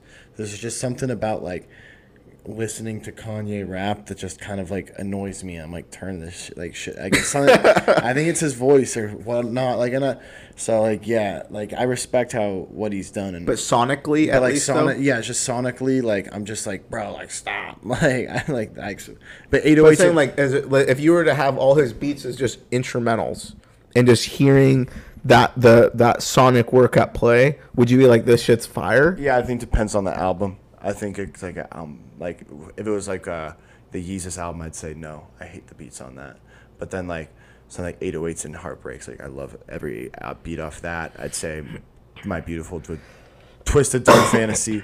Again, all those beats are fire. The graduation, like the college dropout series, like fire. But more in like the recent stuff, like since the Twisted Dark Fantasy, I haven't really liked the beats. But Ye- Yeezus, to be fair, was him putting a message out there. He's saying not only is he going to go in the future, but he is almost intentionally not making music for radio streams because he wanted to say fuck the establishment. Yeah, no. that's when they weren't giving him a chance in the fashion industry. No, I, I I get that. I just it doesn't. They don't sound good to me. Like it's just even with that as context, he's yeah. like, nah. Like, it's like like Black Skinhead might be one of my my least favorite beats of all time. Like really? Yeah. it's a creative beat. it is it is a creative beat and like but that's the like I respect it so much because like not everyone's gonna like what you put out and that's one thing I do respect is that he's gonna do what he's gonna do and you know that's actually something that I would say like he does kind of inspire me on is that like you know obviously like to a like lesser degree but like I'm someone who like loves fashion right I love clothes love like new styles and I love trying new like styles out and like mixing and like new things together.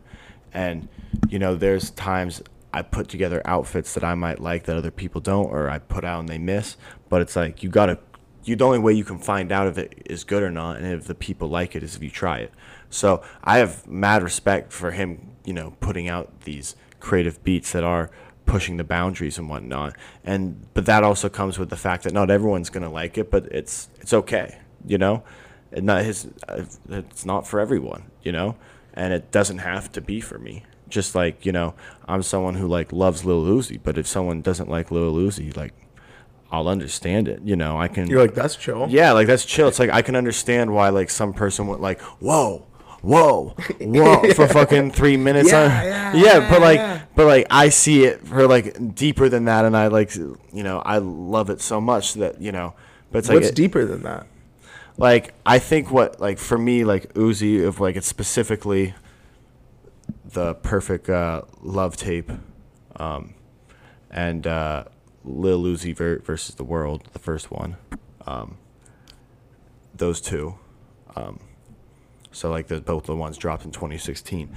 Like I think the way like a also like so all those beats were inspired by 808s and heartbreaks like just on like the kanye like tangent but i think what he does a great job is like because like i remember like at that time like i was like in college like first semester hard ass time because like you know going to the east coast it was a hard transition and but i was still trying to have as like much fun as i could I was like getting high a lot, like getting drunk a lot, and like, but I was also like sad. But like Uzi is like his beats are like so happy when you, but when you like listen to the words, like you know, you can tell he's like, it's like topics of like heartbreak and like him being like sad, but he's like always trying a way to like make it happy and like put on like like the bright side, you know. And someone who just like doesn't like you know hasn't like listened to his stuff, they'll hear like, like all my friends are dead, like push me to the edge. But like to me, like I'm seeing like all my friends are dead, like all my friends are dead presidents, like all my friends are like they, like like push me to like it's like he's at a place where he's like feels lonely and it's like he's just like got money, but like you know he's making it sound like hella fucking lit, and like that's why I think I, that's why I've really like got on it Uzi, like rocking with him. Do you like Carti? You know, it's funny because I don't like I don't like Carti, but they're the same type of artist. But it's one of those things like there's actually some Carti like I don't dislike Carti. I don't like whole lot of red Carti. I didn't like Whole Lotta Red, but like uh, Magnolia one of the, like or that The OG. yeah that that's one of the great songs like uh but Die Lit that's what I meant like the album Die Lit like Oh, that. I love that album. great like That's actually should a great should album. like if like someone like if my dad was to like I've thought about this like if my dad was to come and ask me it's like I want to like open my mind up to rap like what like show me a few songs right like Shoota would like to like if I like someone he's like should what are the best like rap songs like that you like your generation like I would play Shoota that would a hundred percent that would probably be like my first choice like I like that First choice to represent rap. like I Playboi Carti Shoota. and Uzi was like like can't forget Uzi's part in there too. But like the like the beat like the beat is just so like happy in the build up and like it's just such a happy song. You can't like not smile and dance to it. You know like So is it more so when you're listening to Lil Uzi? Is it more like the vibes? Because when he's saying, even when I I like to look at the lyrics a lot of times when I'm listening to songs, and Apple Music has a nice interface for it, and it Yeah. moves around super super dope. So when I'm looking at a at a Lil Uzi song, I'm like, he's not really saying a whole lot though. nah, but some of the things though like he do sometimes be saying a lot, but at the same time like yeah He vi- don't, but he do.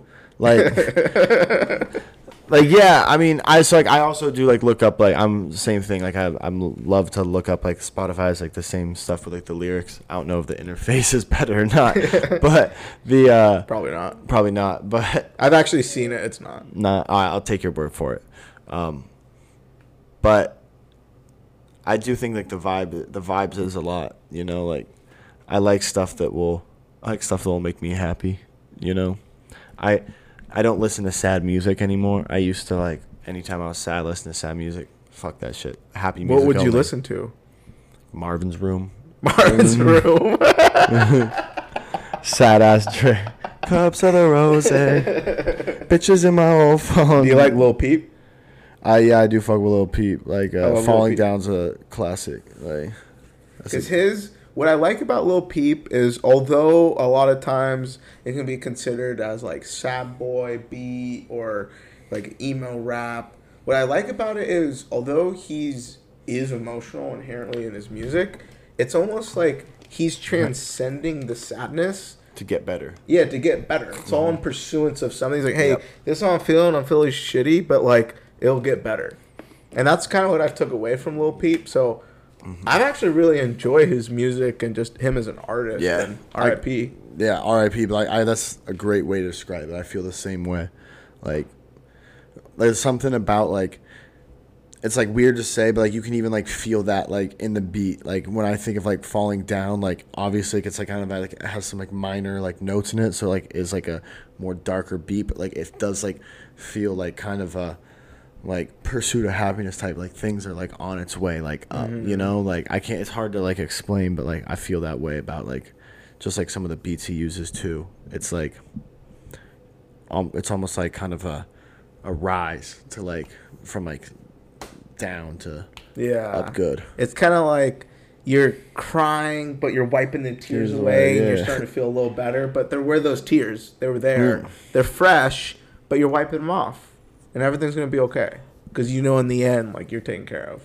Re- recently though i will say like in 2022 i've been listening to a lot of reggaeton Ooh, a lot nice. of lot of bad bunny a lot of bad bunny his uh love his stuff Bad Bunny just kind of exploded out of nowhere. It feels like, Yeah, and it seems like women love women love Bad Bunny. they love Bad Bunny, and those tickets are expensive. Yeah, they were. I was looking at the tickets because I'm like, I'm trying to find myself, uh, like I'm trying to find myself a Latina novia.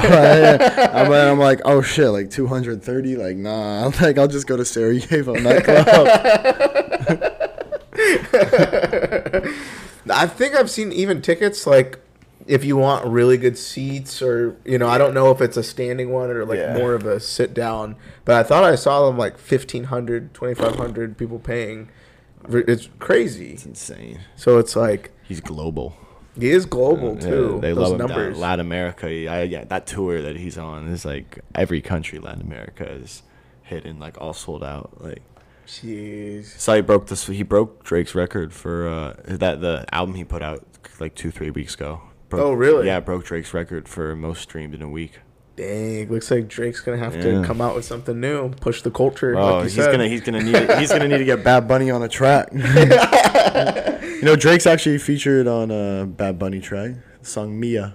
imagine a collab album That would be pretty sick. streaming Drake's had a couple. Drake's had a couple uh, songs in Spanish, like or that he's featured on some Spanish songs. So I've heard him speak it. You know, so yeah but who knows if that's him or if it's yeah, you know, so the computer. he's just reading off of uh, Google Translate. No, because I know with um, Justin Bieber, he was on the stage and a Spanish part of his verse came up and he was actually like fumbling the bag. Oh shit! so a lot of times, you know, they're kind of like studying it like an actor. Like, okay, here are my lines, here are my lines. They go out there, sing their lines, but when it comes back to it again, they're like, fuck, dude, like, I don't know. I gotta look at it again. I gotta study this shit.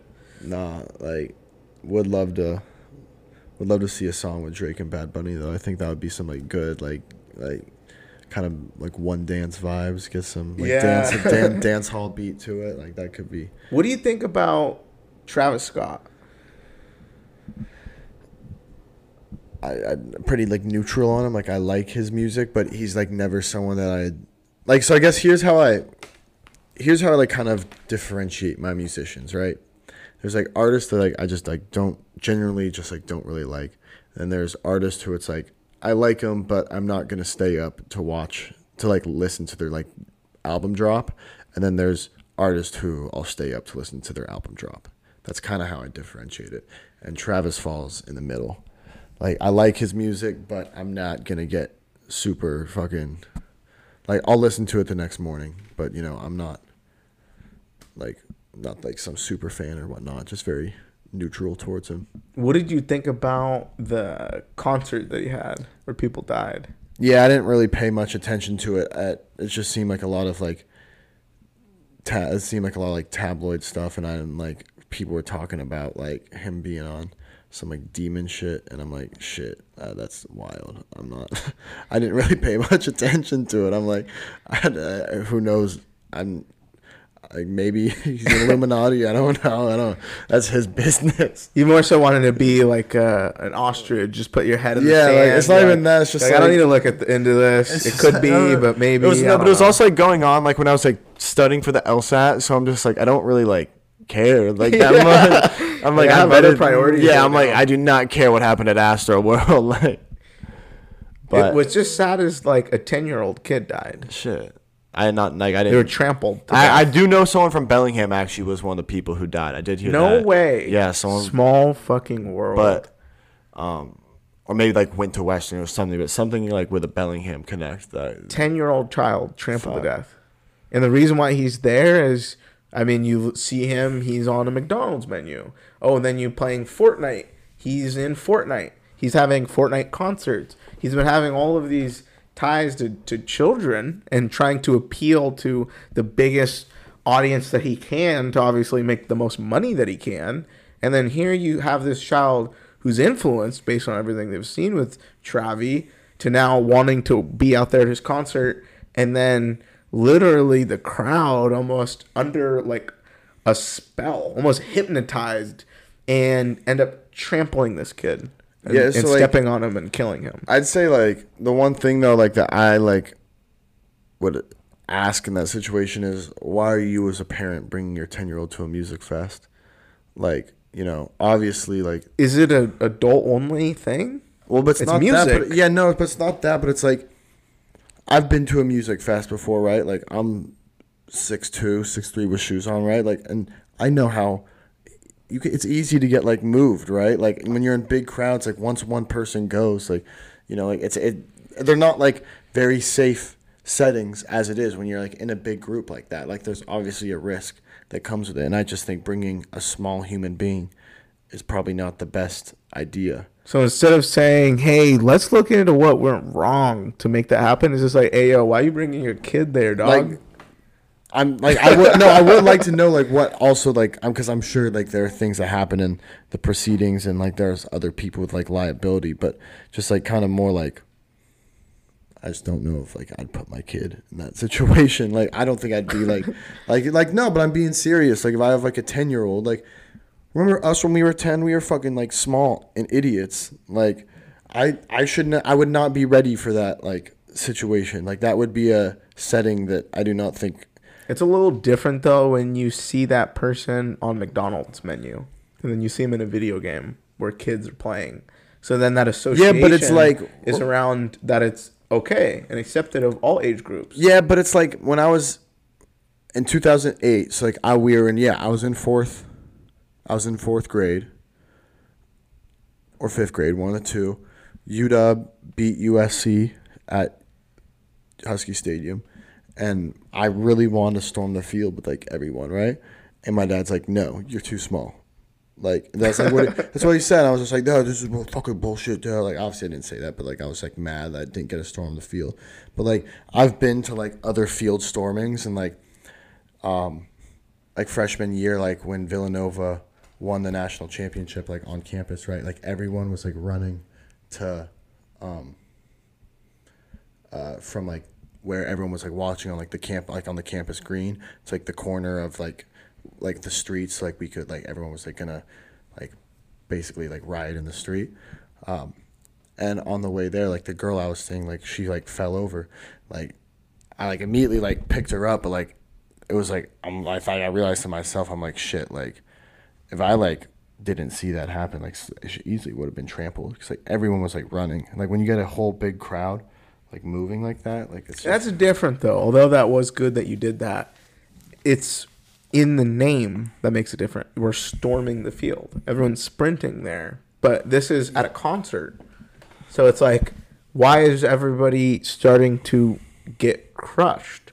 Why is everyone going insane? Yeah, I that's a that's inherently different. I have yeah, I have no re- reason to know why that is happening. But I was just more like my yeah, being a my child point- in it because not it's like being I've been to, I've been to so many music festivals where like a fight breaks out or like a mosh pit breaks out in like the middle or like like a dance circle or whatnot. Like I've seen that happen at like music festivals before, and it's like you know like it's like for example for a fight right like people like make a circle and there's like pushing and whatnot and people are like getting moved like that's not a scenario you should bring a 10 year old in you know But you're there for music. That the people on drugs and drunk. yeah but like you know i think So would you say that a way to make sure that a 10-year-old doesn't get trampled at another concert is to just not allow 10-year-olds to say, "Hey, we're going to have a 15-year-old age limit on this concert." like yeah Yeah. like I feel like not like 15. I'd say like well, if you're in high school, you can go to concerts. So like maybe anywhere 14. I was Or gonna wait, say, no, like, when you when, no, when you become a teenager, you can go to concerts. That's So you have to be a teen. yeah. No fucking 12 year olds. Fuck 12. Get y'all sixth grade ass out of here. Get a seventh grade, then you can come to fucking concerts, bitch. Yeah, you know, that's Or like I feel like Interesting no, it's not even just like concerts, but it's like more like just music festivals, right? Like, or it's like I have no problem like you know if you're going to a concert like with a kid and like you're sitting in like it's like in a stadium and you're sitting, but like I like if it's standing, you know, like like I was at like a Mine in March and like everything's standing and like we weren't even like that close to like the front and like still every like people around us are like you know bumping into us and pushing us and obviously you know it's not something that you know there was no like people running like crazy but it's like i just think like you know your kid's bound to catch like an elbow, you know, to the head or something. It's just like they're small humans and it's a big human, bunch of big humans around. Like that's just kind of. I'm sure there's stuff that more went into the concert and why everyone was like hypnotized, like you said. Mm-hmm. I don't know anything about that, but I just think that's not a setting you want a kid in, regardless of if there's other liability. And if there is other liability, they need to be liable. But just But you're like first and foremost, why the fuck? not is there just for yeah, not there? just first and foremost. That's just like one thing I like. Yeah, yeah. Fuck kids, bro. You're like, wait, hold on, I get it. All you people die. Nah, That's terrible. I have. but why the no, fuck? If we're talking, if we're talking about age limits, I don't think you should be allowed to ride a plane until you can sit the whole time and shut the fuck up. if you, like, I think I can get behind that. I can get behind that. like if your if your baby is gonna cry uh, on the plane, y- your your baby's not allowed.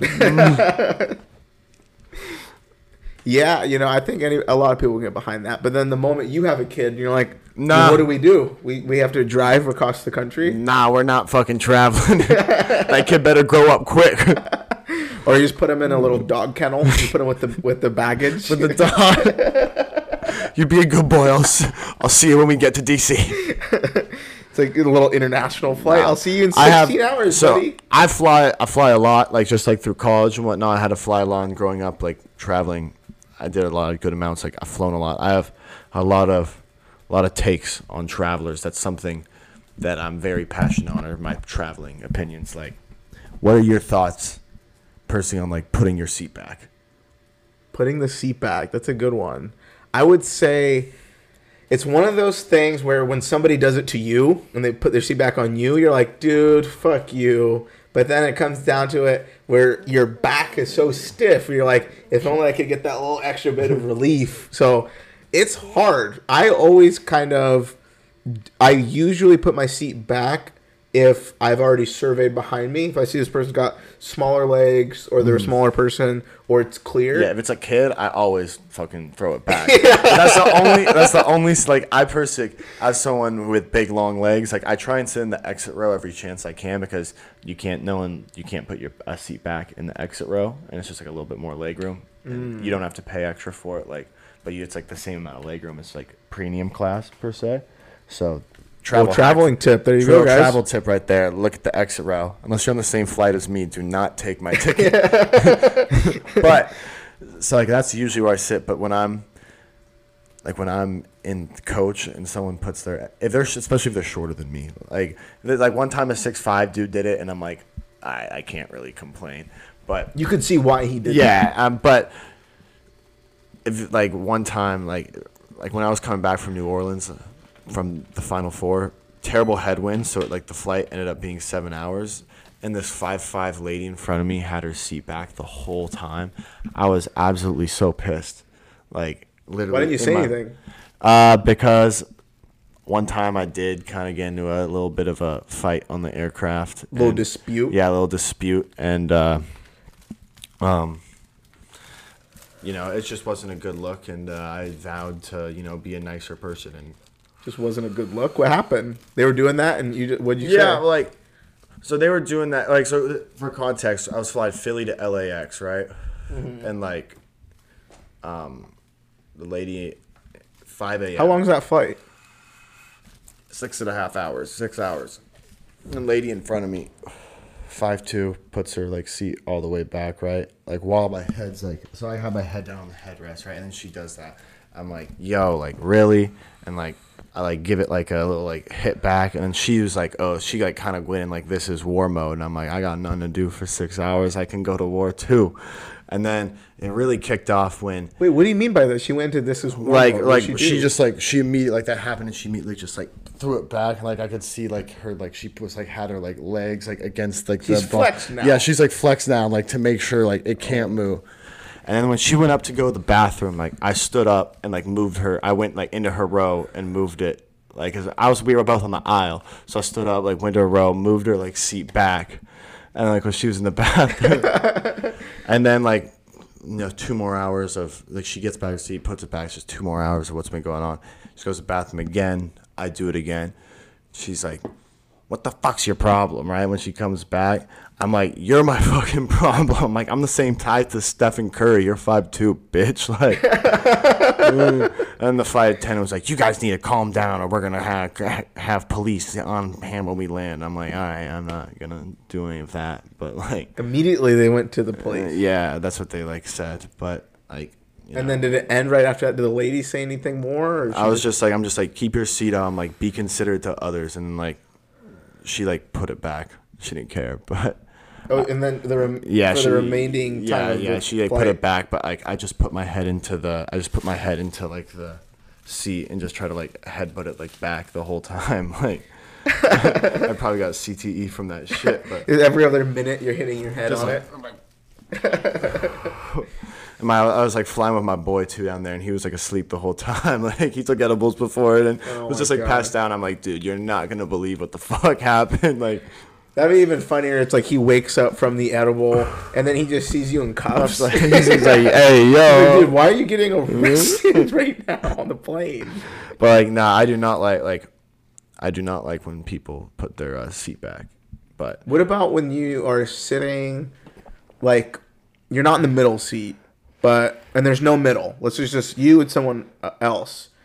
Do you usually kind of just opt in for like putting headphones on, not say anything, or if that person tries talking to you, how do you go about it? I guess, like- what do you just think in general of talking to people on a plane? I think it really just depends on like the person. You know, I feel like I've gone a vibe now, but it's like so if I see someone like wearing like a sports team something like I'll chat up. You know, You'll chop it up. yeah. If she's uh she's a good looking female, I'll uh chop it up. Um, um, you know, if I but it's like sometimes it really just like depends on the person. And if I like Like they pique your interest. Or yeah, they yeah, basically like they piqued my interest. Like like when I was flying to like Miami, the uh um like in last March. There was like a Jewish Colombian guy sitting next to me, and like I so I spoke with him in Spanish for like the whole time. a Said that- Jewish Colombian dude. Yeah, I'm like I've never seen. How'd you know he was a Jewish Colombian dude? Well, he was speaking Spanish. I didn't know he was Colombian originally, but he had the Star of David out. Oh, like on a like chain? yeah on his chain and then he's speaking spanish i'm like de donde eres it's like colombia Dang, that's pretty cool. so like and the person who taught me spanish is colombian so like oh, so you had the accent down and everything. yeah so like i mean i feel like i, I talk more with a spanish accent because uh, i've kind of um i've manufactured it you know like i've made i've cr- like Drizzy trying to speak not like, even that. Toronto. It's just more like I've made like, yeah, kind of. But it's like Manufactured? Like, yeah, I kind of manufactured it because um, when I speak it, you know, obviously it's terrible PR to be Russian right now in today's society.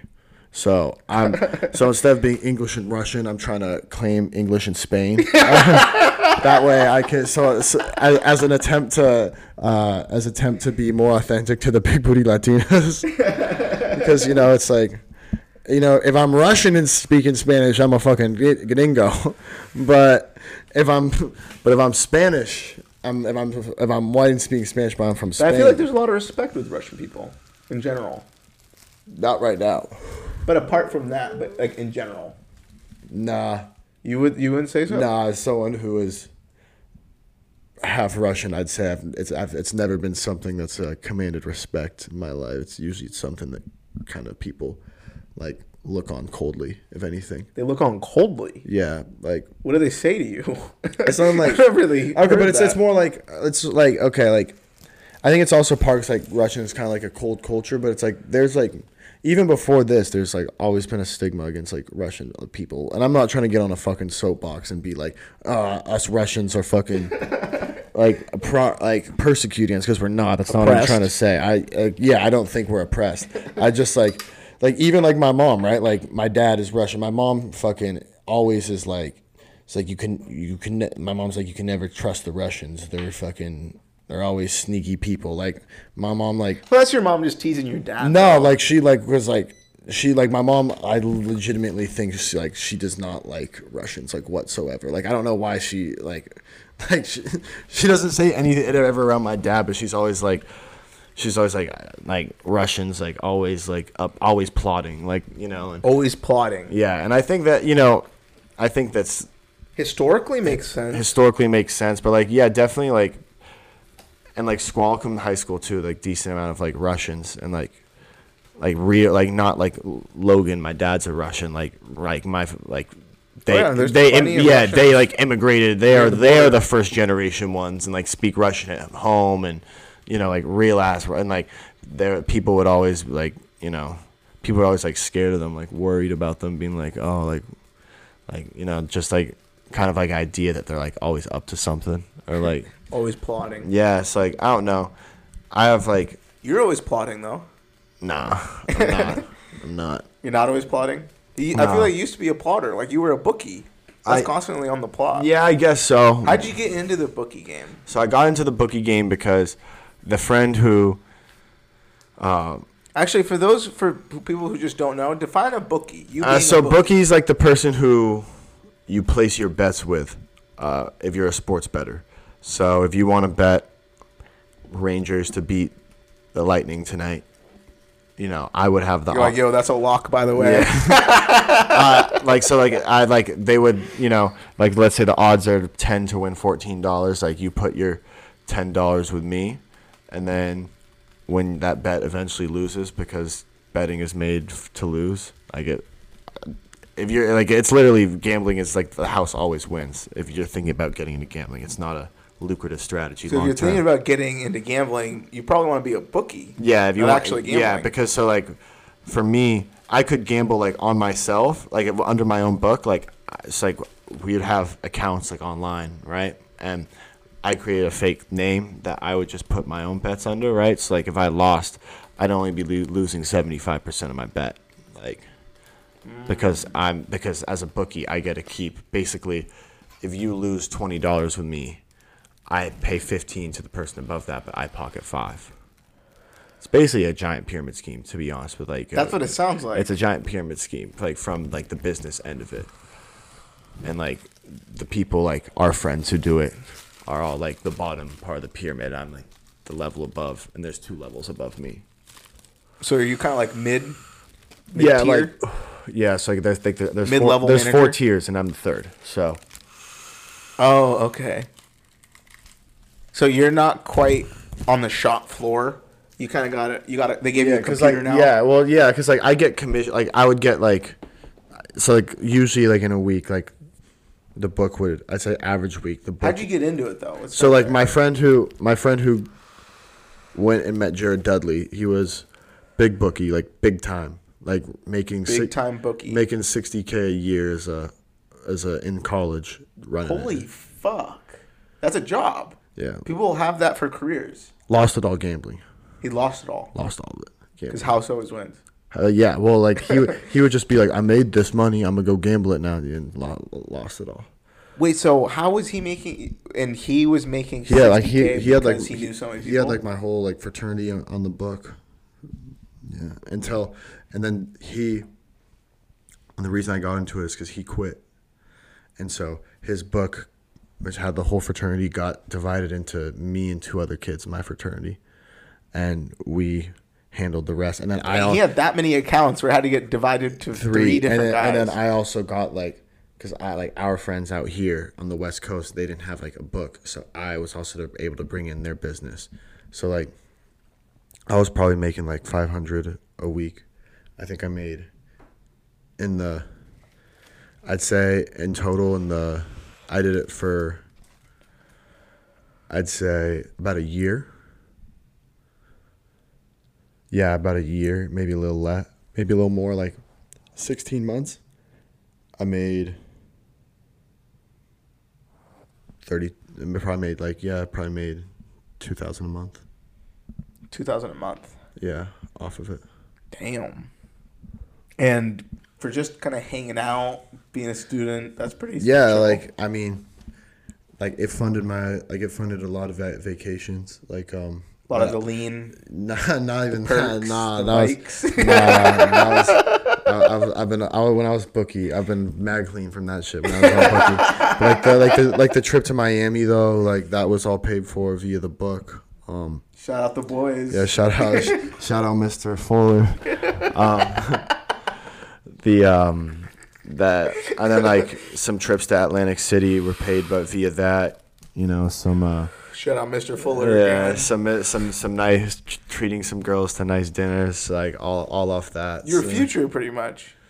yeah, Your future, just like spending money on Yeah, a trip, was- vacation, women. you know, it was great. It, it was great too. Like, uh, you know, especially like that having, and I was also like making like uh, real money at the time too, because I was working uh, for the place I had like originally had my uh, return offer from. It's like down down. Do you remember that story? Like, I had return offer from them, and then. I was working for them through the school year, and then like literally when I was in Miami, they hit me up and they're like, "Yeah, the Seattle branch is getting canceled." But it's like, so they're like, "Do you want to work in Sacramento?" I'm like, "No, fuck Sacramento." But so I had my I had bread from that. It's like that all that like Stuck to your roots though. Why, why'd you say fuck Sacramento? Just PNW fuck over Sacramento, everything. bro. That's a shitty ass city. they said well, we we'll send you to New York. I would have taken that in a minute. Like it's not it wasn't just about like the Seattle thing, but it was like Kind of though. nah. Like I would have gone to New York. I would have gone to L.A. Like I would have. Well, those are major other cities in the world. yeah, but like it's just like even like a mid size. Like I would have stayed in Philly before. You're just straight up fuck Sacramento. Yeah, like that's one of the shittier major cities in America. I'd say. Like if you were to rank a like a top fifty, like all the like fifty ma- biggest cities in America. Like I don't even know if they're one of the fifty biggest cities in America. Like Dang, you have beef with Sacramento. nah, I don't really. Hit, I I just don't like it. Like What do you not like about it? it's just it's kind of it's, it just it feels like Boise to me. Feel like, Boise. It's not terrible, but like it's like a like I'd rather live there than Bellingham, right? like it's a like it's a good it's a good it's a good place. It's just I'm someone who likes being in big cities. Like I'd say for me, like Seattle's probably like on this like on the spectrum of big like largeness of city like size of cities that I'd want to live in. Seattle's on like the smaller end. It's a small. It's a small city. It's not even a million people. It's like Yeah, but like it's I'd say though 750,000. uh, the new I think it's new census. It's over. It might be over nine now. It's definitely over eight. I No was I was looking at it last night. Oh really? Yeah. There's a new one. Yeah, the 2020 census just like dropped like at the end of last year. So Dang, I'll take a look at that because I remember when I looked not that long ago, it wasn't that much. But mm, well, I know still the- under a mil. I know it's like we're the 15th biggest in the country though. 15th biggest city, top twenty. like metro area, 15. Like when you include Bellevue, Kirkland, like the suburbs and all that. Because I think that's probably I think that's the best way to judge a city. Um, and I'd say though, into like I, this actually, I think a good transition because this is people you know they say Seattle's dying right you know I don't think Seattle's dying I think Seattle's changing I think what we're seeing right now is Seattle's going from your Portland Minneapolis Cleveland sized city right to being a big boy a big player in the national level A real contender. yeah, like it's like at your San Francisco level, at your Washington D.C. level. Like it's not a Charlotte anymore. This is in Atlanta, you know. So that's kind of why I think it's becoming. You know, I think I think the only thing holding back the city in terms of growth is its own natural boundaries. What do you mean by that? Like, so like right now, like what would you say the biggest issue facing Seattle is? Homelessness, right? I think- Homelessness is. I think that's one of the biggest ones. Why is it so hard for Seattle to build um, housing units quickly? Because where's there to go? We got water to the west, you got water to the east, you got water in the fucking middle. like it's it's hard to it's like because we're on an isthmus, there's no really place to go to build, except up. And then when you build up, those get expensive. So like that's just like the hardest thing.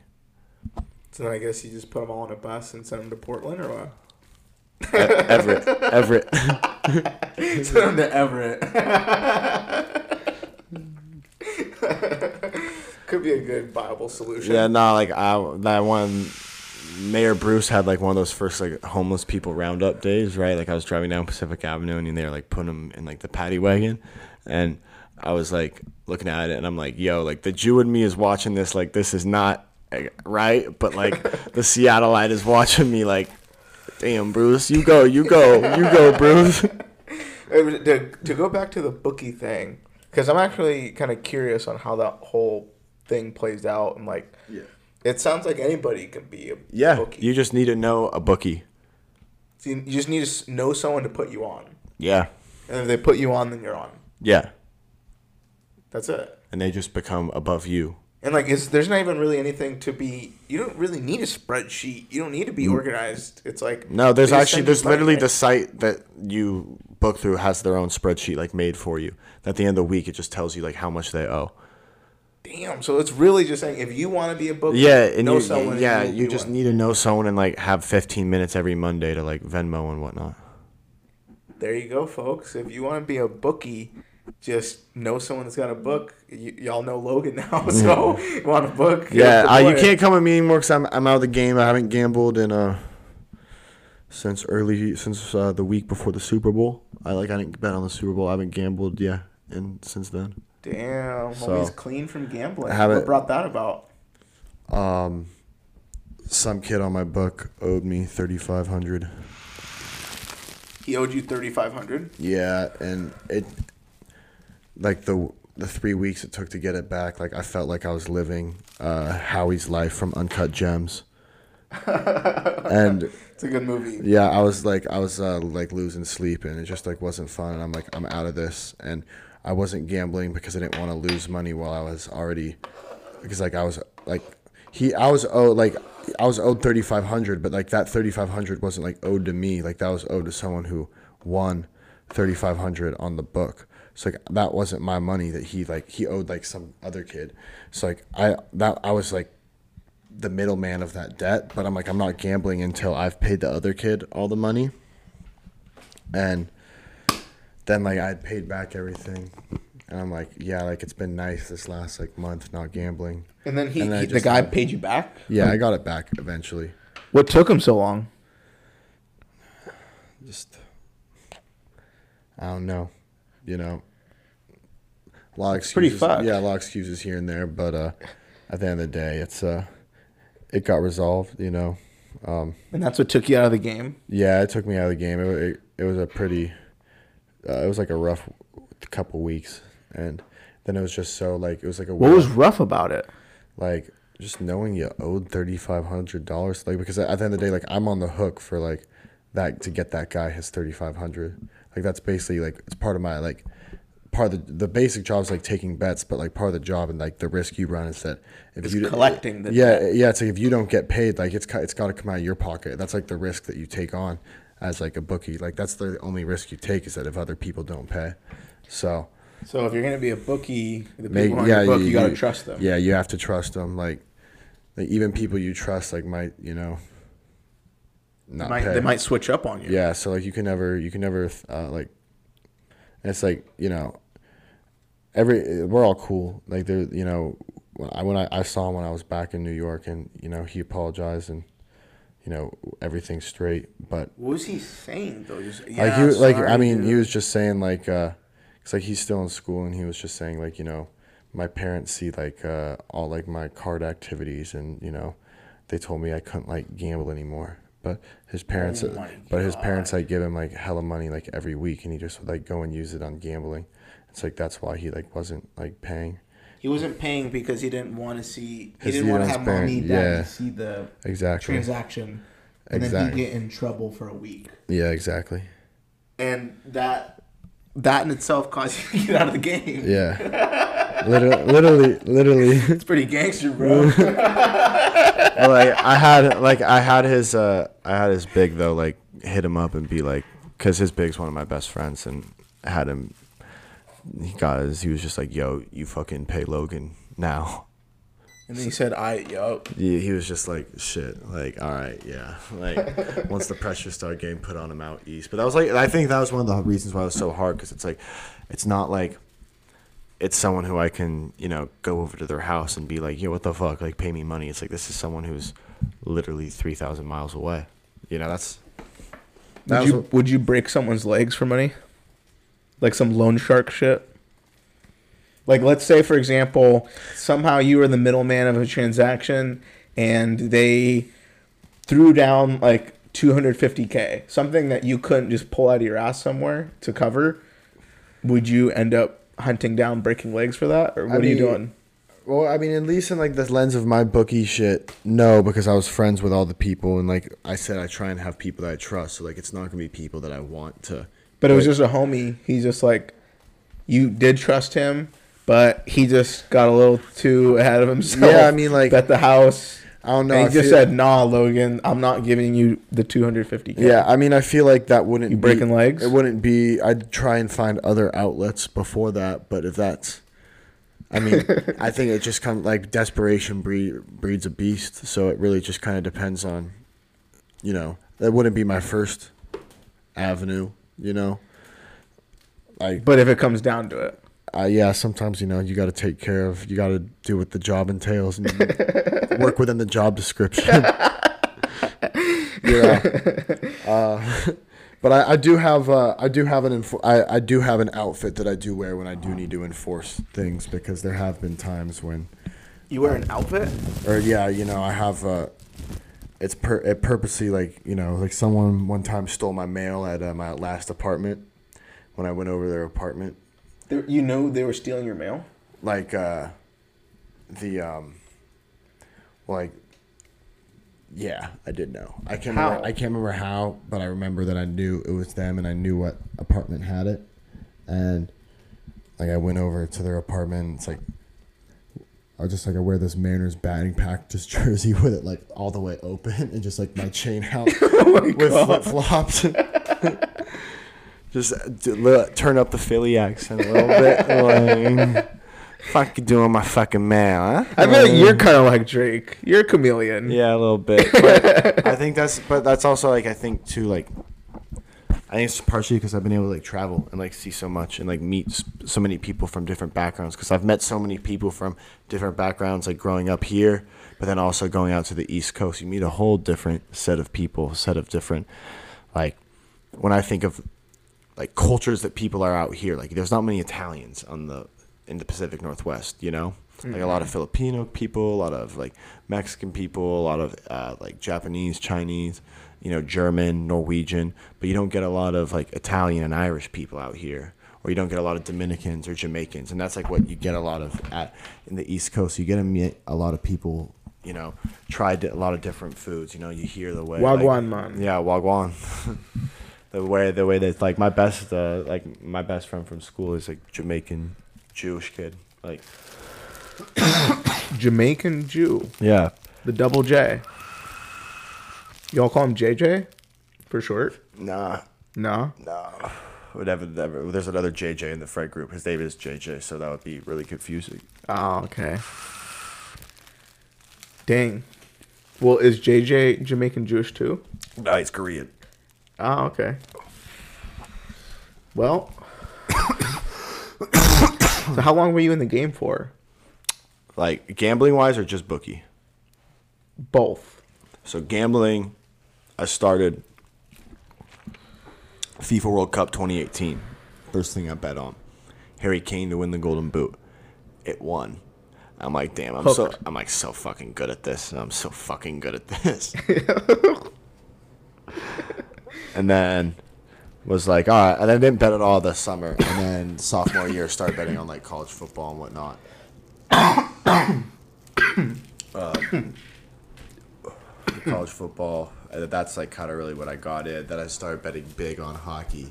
That's when I started making like some bigger bets. Was that year towards the end of the. You're a big uh, NHL guy, right? right? Big NHL guy, big Chel guy, the video game, big uh, big hockey guy. Well, I got up to 84th of the world on Chel uh, 20, tw- yeah, Chel 20. Yeah, I was gonna bring that up because I remember smoking a dab pen. Whichever one, wait, whichever one was not new in the summer of the pandemic. So that was, yeah, 20. Yeah, NHL 20, I got ranked up to 84th in the world. You ever play it still? Yeah, I still I still play it, but I I've taken a break. I'm on a FIFA kick right now, but I'll definitely get back to Chel. You play 2K too, or no? Yep, I play all the sports games except Madden. Are you good? Why not Madden? Not a big I'm not a big NFL guy personally.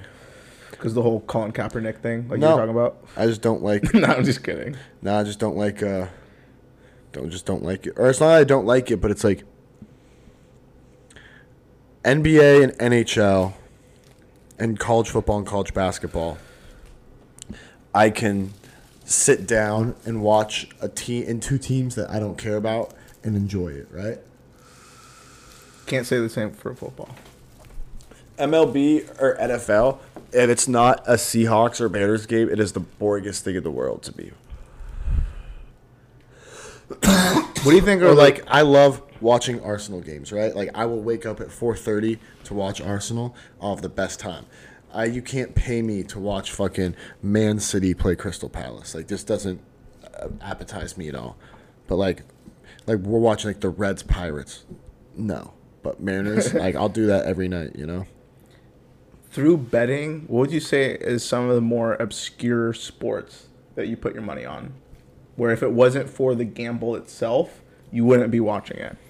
So I can't talk about I. So I personally can't remember any like obscure shit that I put my money on. Probably def- definitely like my own. It would be like WNBA, a little bit of Korean baseball when uh, the pandemic was going on. Like definitely when the pandemic like was mid. Like Korean baseball is the only sport I put on that. But I've seen my friends uh, do um, bet on simulated dog racing. Simulated dog racing. How the hell does that work? well, on the betting website, they have like the simulated dog racing, and you place your bet on which on which simulated dog before like you want before the race, and then it simulates a dog race where they run around a track, and then you lose your money. That's what I. and then I'd say Russian ping pong's the other thing. Like my like my roommate that I just uh, like moved out of with, like uh, not because there's beef. I love the kid. We're st- he's actually like an apartment pretty close to here. But he likes uh he has this guy Alexander Skrevnev, Russian ping pong player. He always bets on anytime he's drunk. He's like, bro, it's a lock. anytime he's drunk, he goes to Russian ping pong, finds Skrevnev, and just like throws like a fifty piece on it. Like, little 50 burger for the lock. yeah, he's a, he is a beast though. Respect to Skrevnev. He'd be pinging that pong for sure. Like, Honestly, a sport that I really enjoy that I stumbled upon through not gambling myself, but watching other people gamble. But I just ended up really enjoying watching it, where I'm like, whoa, was women's tennis. Mm. There's something about women's tennis. Is it the grunts? No, not it's not even that. It's more so like the competitiveness. To me, the WNBA is not very interesting to watch. You know what I mean? They're they're not dunking. You know, part of the big reason why I want to watch basketball is because this guy is seven feet tall and he's gonna block the ball and he's gonna do an incredible dunk. He's gonna display athleticism, and it's not that cool in the WNBA if I can't see them do if I can't see them do a 360 windmill dunk.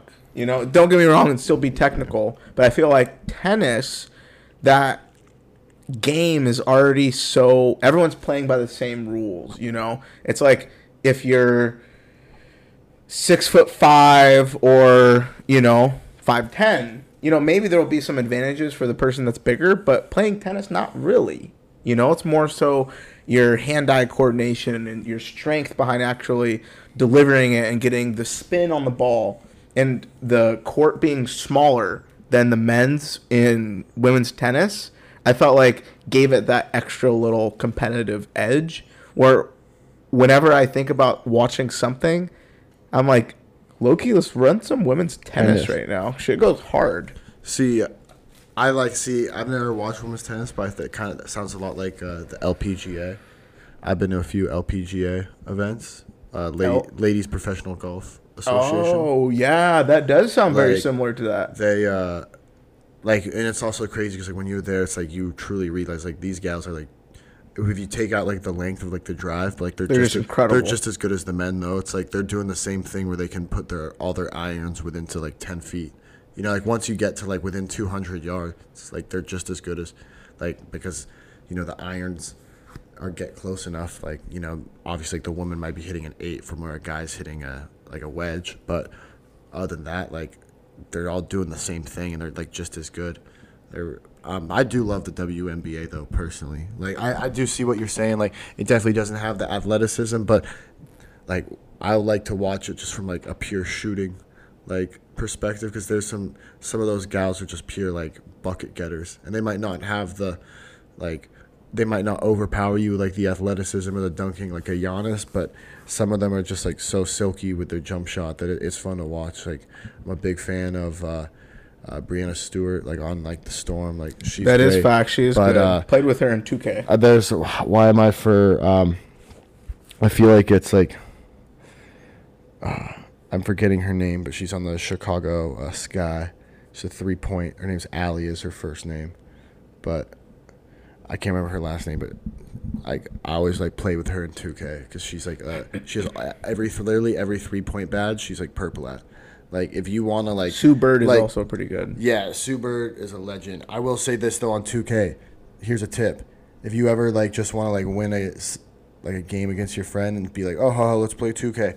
Like go pick the Chicago Sky and whoever their shooting guard is, just give her the ball every time. She has her she has purple badges, everything. It's act- absolutely wild. Like no cap, everything a purple badge.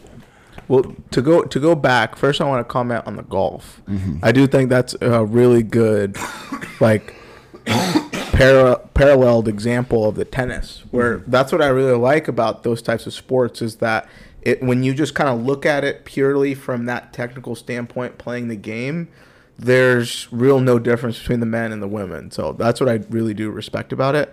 But what I mean with the WNBA, and I agree with you, I think it do, they do demonstrate technically sound basketball and have to rely more on the fundamentals to play the game since they are at a physical disadvantage in comparison to the men. I just think from being entertained and sitting at home, I know that if I'm watching basketball casually, I'm on my phone, you know, I'm not super into the game, but it's on in the background, and I look up, I know that at any given moment there can be a true highlight reel that was performed. And when I'm watching the WNBA, although there may be, you know, this really technically sound strategy to push the ball there and then pass here. They're doing screens and whatnot, and then they do it in a shot. It's like, yeah, it's cool. It's the game. But from an entertainment standpoint, it's not entertaining me nearly as much as the NBA. So I, I yeah, I just love basketball so much that like every type of basketball entertains me. The inter, like the high flying NBA entertains me. The grittiness of college hoops enta- entertains me. The technical like soundness and like like ball movement of the WNBA entertains me. Like I even love like the high school game like too. Love um, love going to uh I went to Rainier Beach. Do you think that a high year. school men's basketball team could beat the WNBA team? No. You don't think so? No. They're like at the end like I this is a All five star recruits? that, like I mean, we're talking about the McDonald's All American team that like might be a little different. Yeah, but if I'm we're- not talking about your run of the mill YMCA high school team. I'm talking about real because they're competitors. WNBA, they're professional Yeah, no, athletes. like, and that's the thing. Like, Let's I- take high school Yeah, I mean, I'd say All though, American like, team. I don't know, high, like, I think, like, I personally think I would you, like, out maybe not an All American team, but I think that a WNBA team could beat the UW's this last year's iteration of the UW's men's basketball team. I haven't seen them roster, so I can't speak to that. the uh like yeah I, the uh um the end of the day like they're professionals like when they're when you know they're all they're great shooters and at the end of the day sh- making shots is what wins basketball games more than anything else But there's a certain threshold it's of just physical difference. it's just also different too because they play with like a different size ball you know so like if they like played obviously the men are gonna win because they're gonna play like you'll play with the bigger ball Or if they even they'd be maybe in a bigger advantage if they said, "Hey, we'll play with the women's ball." Because then now they're doing Dr. J type dunks, since they're all Yeah. being able to palm it even more. yeah that's what i'd be thinking too So But I think it's just I don't know. I feel like those the the debates are always like hard just because like obviously you know when you get guys who are seven one and you know are like Giannis's build and moving like that, phys- there is a physical disadvantage there. But I do I, I do have a I do have a huge respect for the WNBA though, and you know just growing the women's game in general. I think it's come a long way in the last five years, and it's gonna. Yeah, it's no no it's no disrespect, Like, but I- it's just more so putting it into perspective in regards to the entertainment value for a casual viewer. Yeah, like I yeah no like That's what I mean No, I know what you're saying. I just like I kind of think it's like one of those things where, like, like yeah, I, like I get it. You're right, but I think at the same time, you know, good like they they they, they can both have their they can have both have their. You know, just because the NBA is better to like watch doesn't mean the WNBA doesn't have its like merits, in my opinion. But that's also because I I'm a huge basketball. Like that's my favorite sport out of all the sports. So Do you think they should be getting paid more? I mean, I'd say, like, yes, in a terms of I want their next NBA like or when their next TV deal to come up, I want it to be a pretty lucrative deal so they could, you know, they can pay their players more. But you know, I think when people say like, "Oh, how are they getting paid XYZ and LeBron gets paid thirty million dollars a year, it's like, yeah, because this is a league where the fucking salary cap is a hundred, like two hundred forty million. Like the salary cap is like what sixty million in the WNBA. It's just like a league with less wealth. Like I want the league to get more wealth so it can pay their players more, but it's just, it's just you can't pay a player LeBron money right now. But wealth is through eyeballs. If you're able to get eyeballs on your product, you Yeah, but- viewership, that's wealth. So that's why it's like when you look at the WNBA, what could you think could be a viable solution for them to I mean, increase viewership? I And that's the only way that realistically everyone will be able to get paid more. I mean, they're getting more people are watching. The, be better players are coming through. Like you know, and look at Paige Bueckers at UConn. Like I watch, I got a chance to watch her play in person when she came to Nova. Like one of one of the best basketball players I've seen in person. She is unbelievable. It's like there's a reason why her NIL deal she just signed is like a million. Like so you're saying what will Like- increase viewership and fix well, the there's- WNBA is better players. Yeah, well, the players are getting better, and that, like it's the same. It's the same idea with American soccer and MLS, in my opinion. The the, the arguments go hand in hand. They are they are hmm. as a league they are almost parallel. They're making gains to grow. The leagues are getting better, but relatively to the EPL or the NBA, the talent level is, or not talent level, but the entertainment level is different. And so what you're saying is, And- if I'm understanding you correctly, that the viewership will be increased because there will be better players in the league. When as the leagues continue to improve, more people will watch, more people will care, more people will tune in. But like, and Not really though. That doesn't really happen. but like that's has they have to have a reason to tune in though. yeah. But like, look at it. There's reasons that we can point to in the NBA why the viewership has increased through to its different expansions in different countries, going into China, the entertainment, the show that they're putting on, watching someone like LeBron, the specimen that Yeah, he is, Yeah, but the- do things that no one else could do. But the WNBA viewing is getting better each year, and it's Is hitting- it? I don't know yeah, if it is. Yeah, it is. It's they they've been setting like for their own league. They've been setting records over the last year for viewership and whatnot, and that's like the same with a lot of women's sports around the country, and they're uh, like I'm not trying to sit here and say that like the WNBA is better to watch than the NBA. That's not what I'm trying. I'm to more say. saying, how do we increase viewership? I mean, like I'm like so. If to they wanna get to paid use more, we need more to use the. N- MLS as an example, right? More kids like playing soccer, right? Means a better soccer players. which means better kids going through the academy, but also more people who care about wa- like watching soccer and going and watching their local team.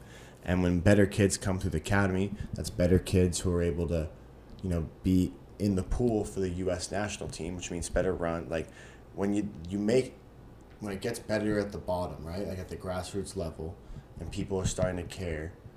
and, Like you get better players coming through call like the academy year for like call women's college basketball because like they got some like really good players like that girl on Iowa who's like pulling up from 35 and making it every time. Like you can't tell me that's not entertaining when she's just It is very like so it's like you get players like that and this is just like the tip of the iceberg.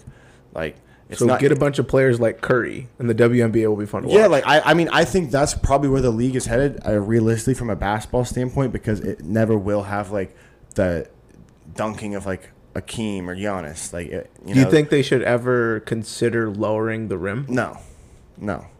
That's ju- it. Just that's kind of feels patronizing.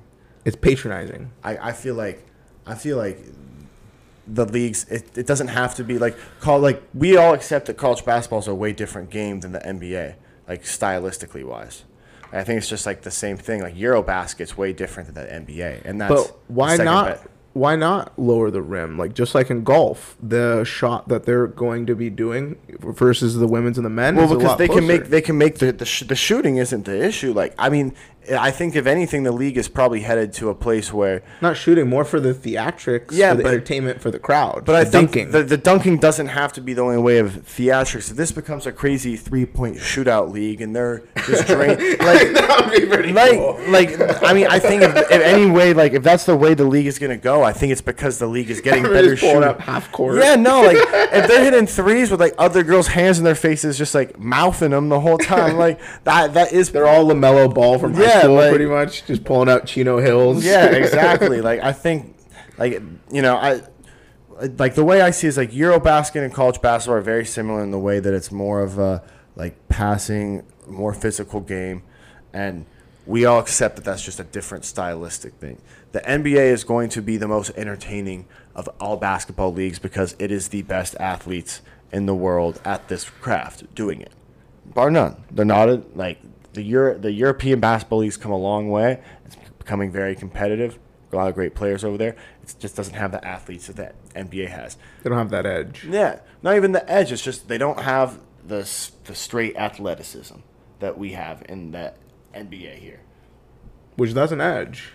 Yeah, but they have feel like they have the edge of like a like edginess, like a competitive edge they have, but not like a in like mentally, I, is what I meant. Like they still have the edge, but like the NBA is just always going to be the most entertaining because it is the best athletes. You know, it's the best. It's the cream of the crop, and I think that's just like it's an unfair argument to the WNBA because the NBA is the NBA is the in my opinion the best league to watch in all of sports. So, you know, you're comparing it to the best. Well, all I'm really asking is because that comparison is always made when it comes down to the salaries. So it's saying, hey, you you can't compare it here because it's the best in the world. Oh, but you can't compare it here because they are the same sport. No, so it's like, think they. I mean, people gotta pick and choose when they, the, they the shouldn't comparison get can be the, made. the salary should not be the same as the NBA because the NBA has a much bigger media rights deal that means the players get a bigger share.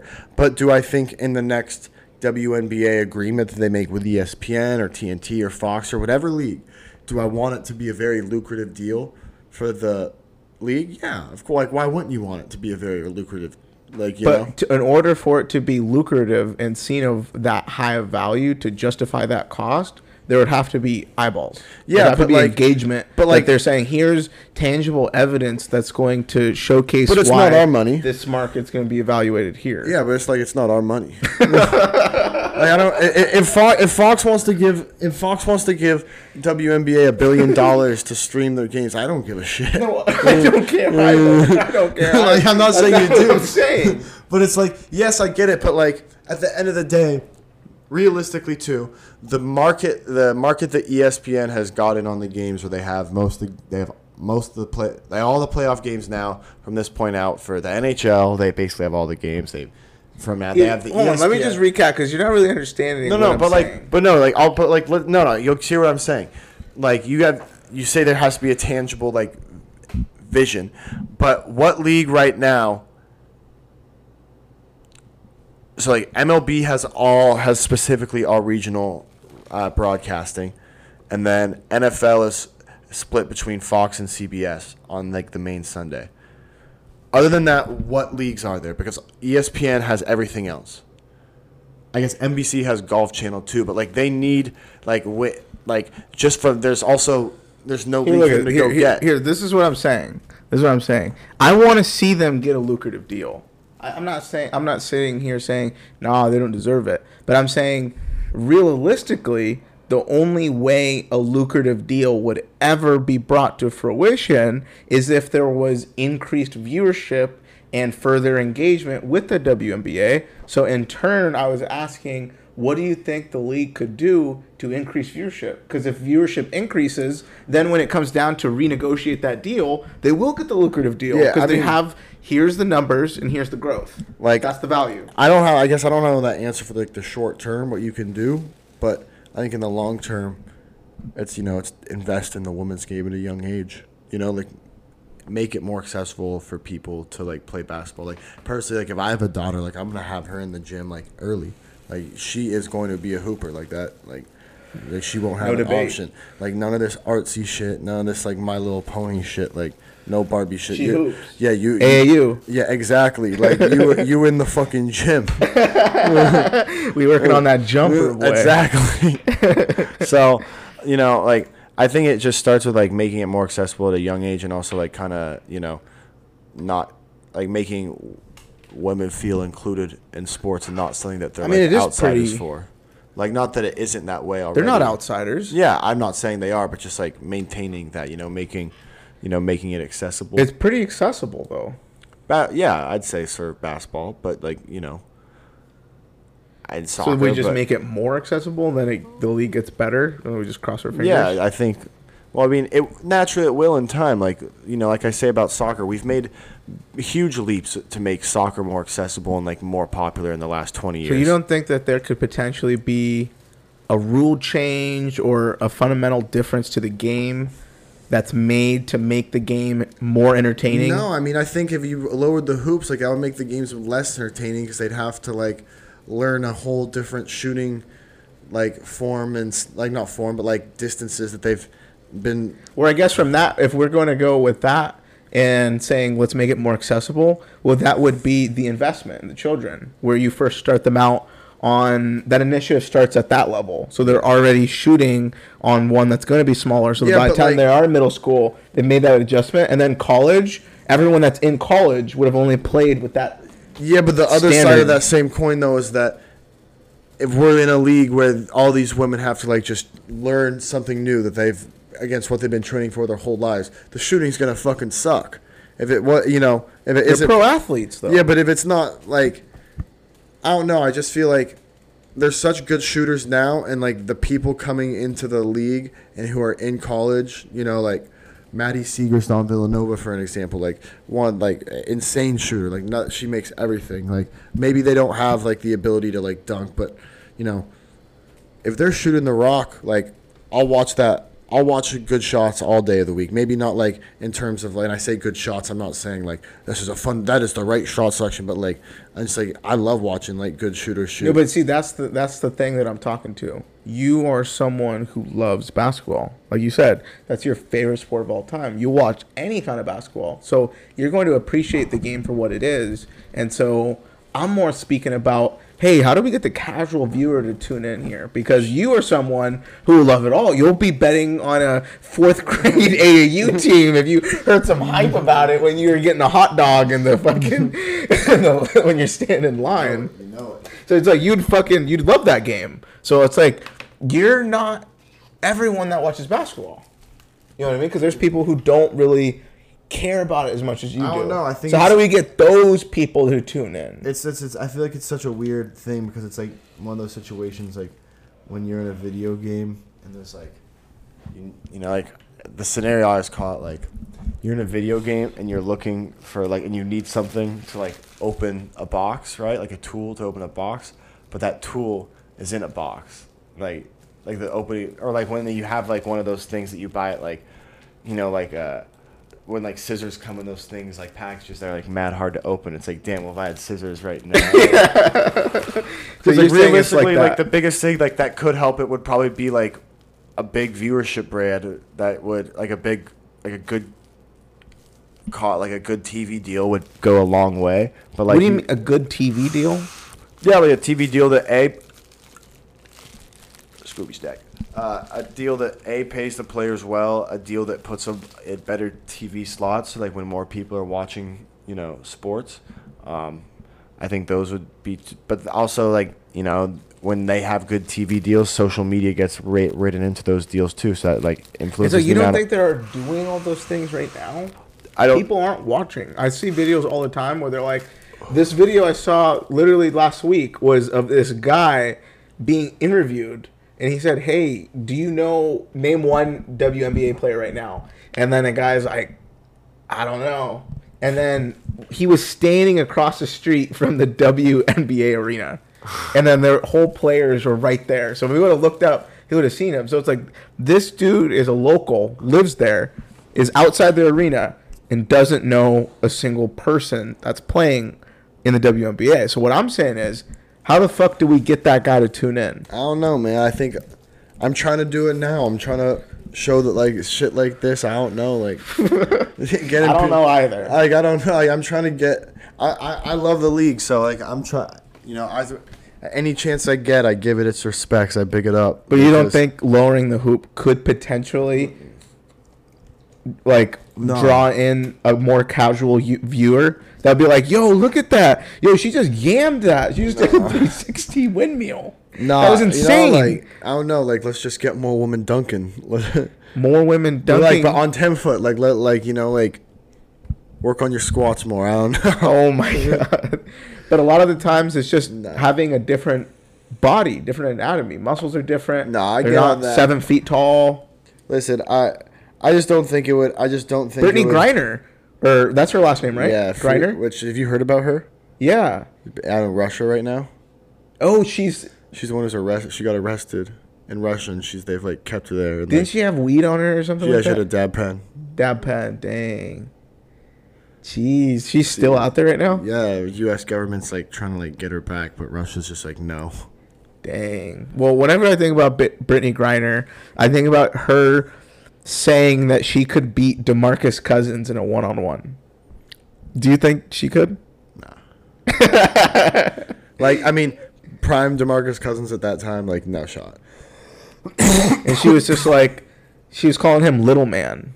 hey, I love the confidence. hey, you gotta respect that shit. You gotta respect that shit. No, I think they were asking other players too. They asked like Draymond and I think Kevin Durant and some other players, and I think one of them said that they're like, "Well, she's confident. You gotta love that." no, I mean, but I'm like, like, I mean, KD pays a lot of respect though, like women's game though. Like I know she, he, I mean, she couldn't beat fucking. no, I mean, I, I DeMarcus, pay respect to it too. I, I think it's amazing what they're doing. All I'm saying is, how do we get those lucrative deals for them? How do we get them getting paid more? All of that starts with eyeballs. So how do we make it more entertaining? One guess- idea is lowering the hoop so they start yamming.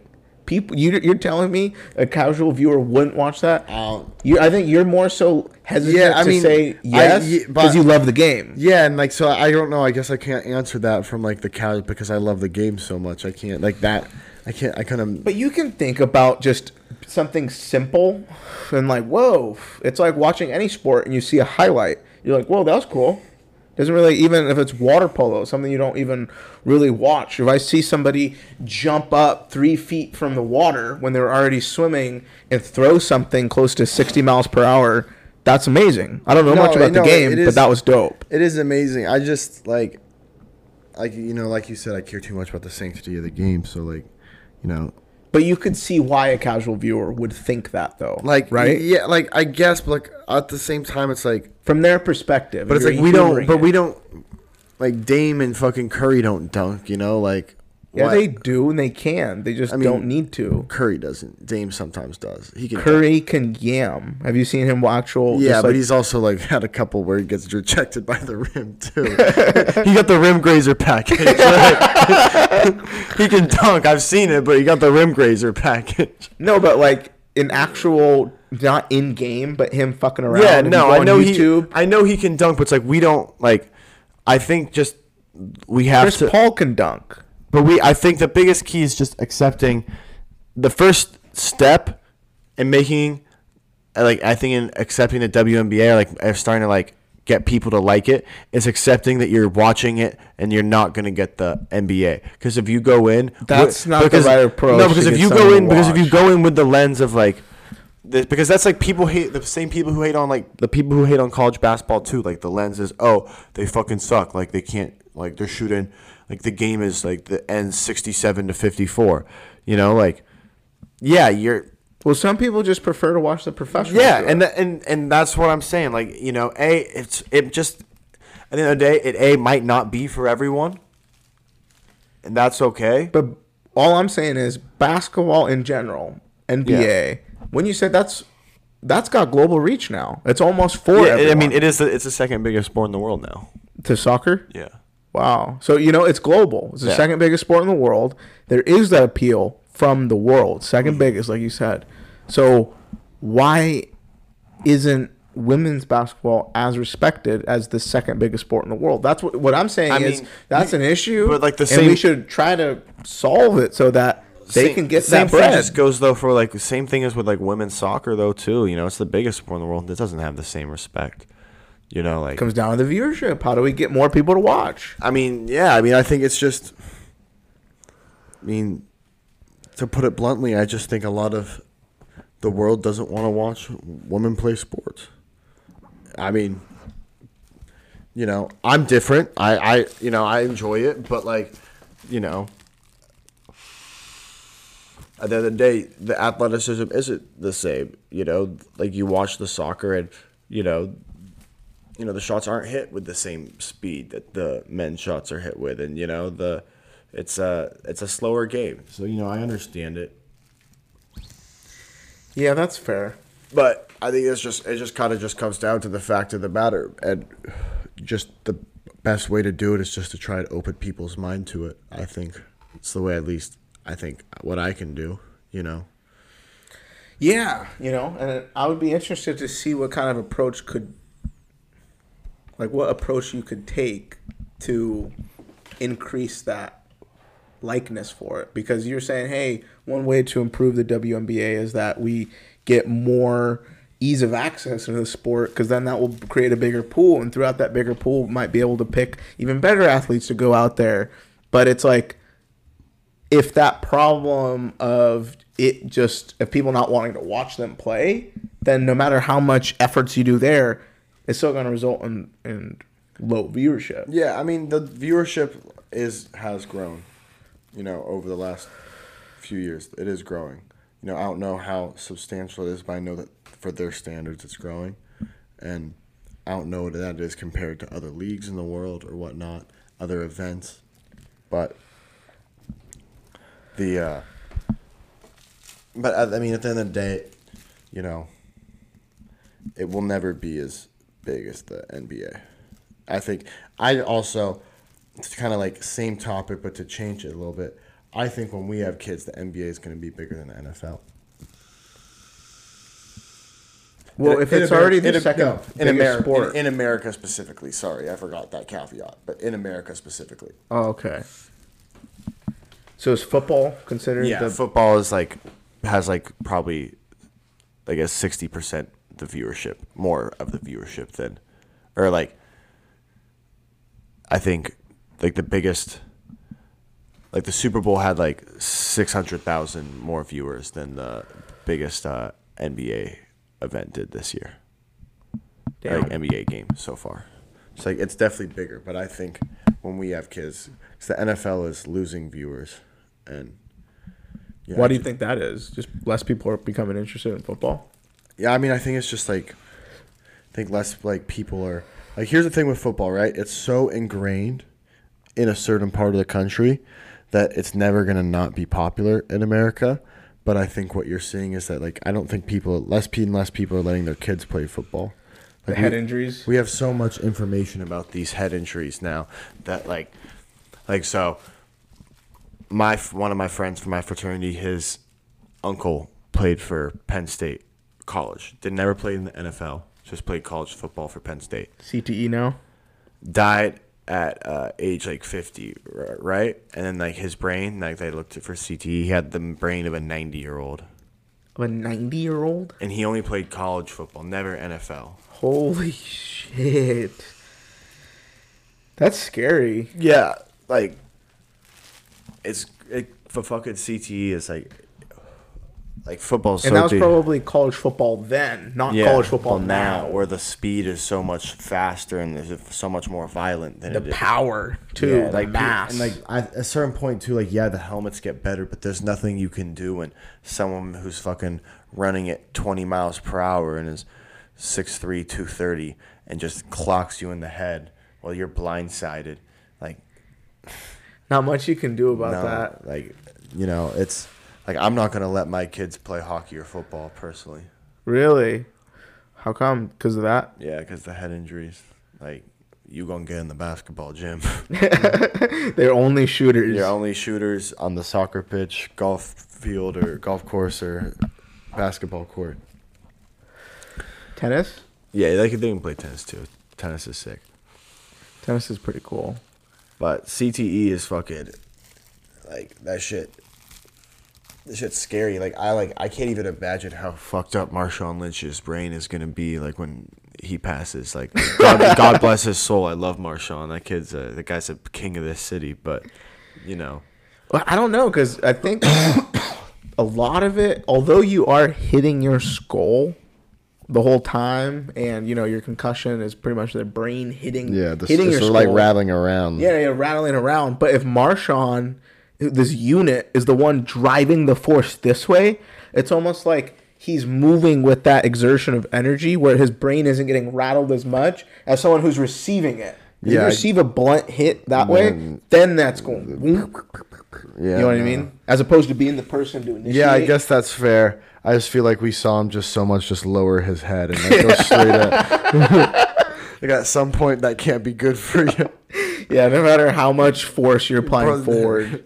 When you're when you're just put your head down and truck them. But nah, it's like uh, it's yeah, it scares me like the CTE. Like obviously, like I didn't play football really at all. Like so, I'm not too worried about that. But you know, gotta imagine like all these NFL guys, like you know the Aaron Hernandez documentary. Yeah.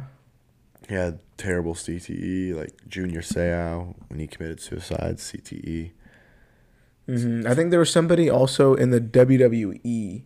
It was like Chris something. yeah, I I remember he had bad CTE. Yeah, he had CTE and he murdered his family Yep. and killed himself. Mm-hmm. That I do. That switch that just gets turned off in your brain. It, it's, it's yeah, it's insane. like how it just de- like de- degenerates. Like it, so, do you think that this will end up leading to the NFL getting rid of kickoff? I think kickoff, I think the kick. Yeah, I think eventually. I think kickoff's pretty insane when you Yeah. think about it. That's the that's the most dangerous because you have just people running at you full speed for like not just like a little bit for like fifty fucking yards. They have a running start. They're like, okay, I'm gonna run at you as hard as I can, and the people there, they turn, they run back, get in formation, and then they stand there and take the hit. yeah.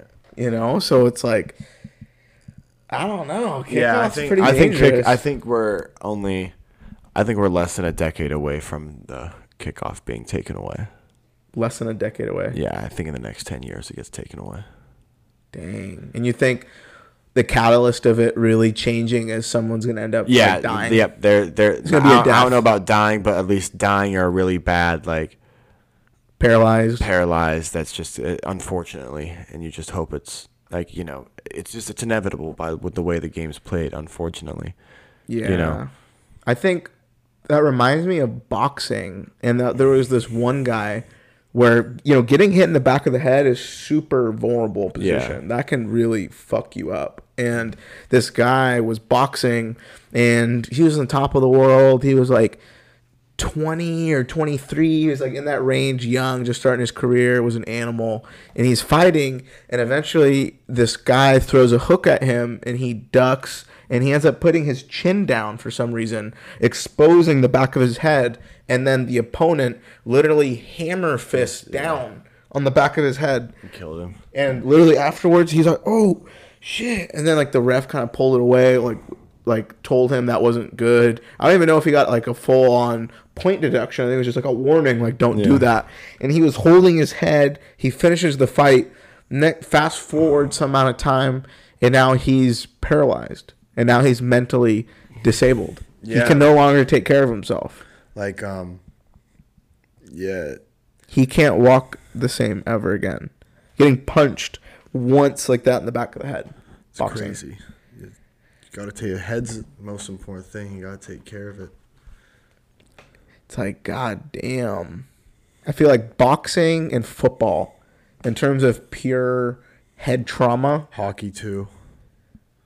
Hockey too, but I feel like not as much as Now you think boxing. they be falling down football. to the um, they be falling down to the uh, ice at um, the um, they be yeah. Sorry, I don't know if that's a um, they be falling down the ice at such high speeds and it's like concrete, you know, and their heads bouncing up and down against it. Like that's when it gets dangerous. Like this It is one of the hardest surfaces like one of world. my one of my uh I think the first Canucks game I ever went to as a kid, it was this game where three weeks prior, um, this dude on Colorado had this extremely dirty hit on the Canucks best player, like really dirty, could have killed him. What do you do? Just like uh like it was like a like a blind side just like went and like uh went shoulder to head like when the guy like didn't see it like full speed and like he In the temple? yeah, and he was out for like the rest of the year. It's like the next time, like this, is, like the first time they had played back then, and like obviously, like the Canucks want to like, you know, fight this guy, right? And the uh, he gets like hit in the back of the head, right, and like falls down to like the ice, and then like goes like face first, like from like right here into the ice, and everyone like like f- try to like tackle the guy who like punched him, and then like everyone fell on top of him who like already had his head like this like on the ice, and like he can't like he's not paralyzed, but he can't like really like walk really at all. Like he can kind of walk, but it's like mad Jeez. fucking. I never played again. And that was like one of the first games I ever went to. Oh, and you saw that? Yeah, and he's like on the stretcher for like ten minutes. Like it was like crazy. Like And you were kind of pissed because you're like, dude, I just want to watch him play. even now. Like I just remember like I remember like at first like my dad being like so it's like it's like yeah fuck Steve Moore like he had it call like fuck that like like yeah get him and then like eventually like the whole like that was like what that the whole crowd was like too like they were like fuck this dude he just like took out our best player for like the year like we need to like fucking like uh, yeah fucking kill him and like But they're like, no, no, no, don't actually fucking and, and, kill and, and then him. and then like they and then like and then like everyone was like super fucking pumped when he was like laying on the ice and they're like oh shit they're like really pumped they're like wait like he's just like not getting up like and like the like real the realization of what was happening like slowly set in and everyone was like oh we may have gone like a little bit too far like like, yo, guys, uh, joke's over. He actually might be dead. yeah This so isn't funny anymore. yeah it would uh, but yeah it was wild but yeah but Sports is dangerous. sports are dangerous you know That's why only basketball. Even like obviously you can't really like die from that, but you know the, The knee is very the knees, exposed, the though. legs, like I like the, oh, dude, like the Paul George leg break. I remember that was seeing that in person. That was terrible. You were in person when you Not, saw or it. not in person. Like I meant like watching it like in the. Oh, TV, yeah, yeah. Like it wasn't like I saw like on the highlights. What I meant like I watched it like live. Like that Yeah. Was, But what's nice about that though is like it's a clean break as opposed to a com- Yeah, it's like a so- Derrick Rose situation. so situation. terrible to watch though. To like on like to watch like a leg come out. That's so disgusting. But Yeah. dude, Derrick Rose, like him and Brandon Roy, if their like knees weren't made out of tissue paper, that would have been something special. Honestly though, because what D Rose was the youngest MVP ever. Yeah, right? I mean to be fair though, like LeBron literally led him in every major counting statistic that year, but like they were just tired of giving LeBron MVPs, so they're like, all right. I'm convinced that the MVP award is essentially a award saying, "Hey, who's playing at LeBron's level right now?" Yeah, that's You know what I basically mean? what it was for the longest time. Like who? I'd say even still now, because LeBron's always just kind of putting yeah, on bro, a show. thirty points a game this year, like at age whatever he's at. Do you think that Bronny will get drafted into the NBA Yeah, I think so. A team will take Bronny. Just, just simply because it's LeBron's kid? yeah, I know Villanova's already recruiting him and like Bryce. So Bryce actually got some handles though. yeah, I think Bryce. he's a is- pretty I clean think Bryce might knockdown be, I think shooter. Bryce is probably the. Is, I think Bryce is better than Bronny personally. And it's So like they're gonna some some team's gonna take a flyer on Bronny just because the, they'll know that they'll get one year of LeBron James and it yeah, might- all might- that media coverage, for and it might be worth taking Bronny might be worth one year of forty two year old LeBron James. He's that good. So yeah Ah, it just kind of reminds me of LiAngelo Ball. You know, yeah, bro. I actually that's probably like my coldest sports take ever was I like when everyone was like, "Who's gonna be the best like ball brother?" I was always like, "Yo, LiAngelo is by far the best shooter out of all of them." he was a really good shooter Yeah, though. Like, I was so like I was big on the. I'm like LiAngelo's game like translates the best. Like that was obviously a cold take, seeing he's never made it. But I was a big like I was a big believer in LiAngelo for like the longest time. So, damn, that that was a bad take by me. But it just sucks, you know, him throwing away his potential and everything that he had because he was in China and shoplifted. and decided to go into Louis Vuitton and steal a pair of sunglasses. It's also like you're. You, You drive a Ferrari, yeah, it's like you you can't afford that, my boy. but at the same time, I feel like it was that social pressure for the two other guys that he's with. Like, oh, Chino Hills kid ain't about it. Like, yo, steal this shit. Like, nah, he, he ain't like that. He's he's soft or this and that. He drives a Ferrari. You know what I mean? I feel like he could have just caved to the pressure. Yeah. wanted to look cool, wanted to be accepted. Yeah, I don't know what it was, Future. but I, I feel bad for him because I feel like he's, yeah, he did ruin his career for it, and but I'm sure he's doing well for himself. I'm sure. I'm sure he's not doing too bad. He's probably living a little bit cushier than you and I are right now. Well, I mean, he was driving a Ferrari in high school, so Yeah, exactly. not much is changing. On Yeah. it's not going down. yeah, no, you can't go. It's like both of your brothers are millionaires. He's honestly just basketball Johnny Manziel at this point. Yeah, holy shit. That It's like Johnny a good Manziel, take. because like Johnny Manziel, like I don't know where he has all the money he does have from, but like I, fo- I follow him on Instagram. He's just he just golfs every day in Scottsdale and then goes out to the clubs on the weekend. It's like I don't know what your income like what you're doing to make that money, but Oh my god, he's Johnny Football. Johnny Football. I wish that dude became something because he was uh, very he was sick. What do you think was his biggest downfall? He's just immature. Just immature. Yeah, it's just immature.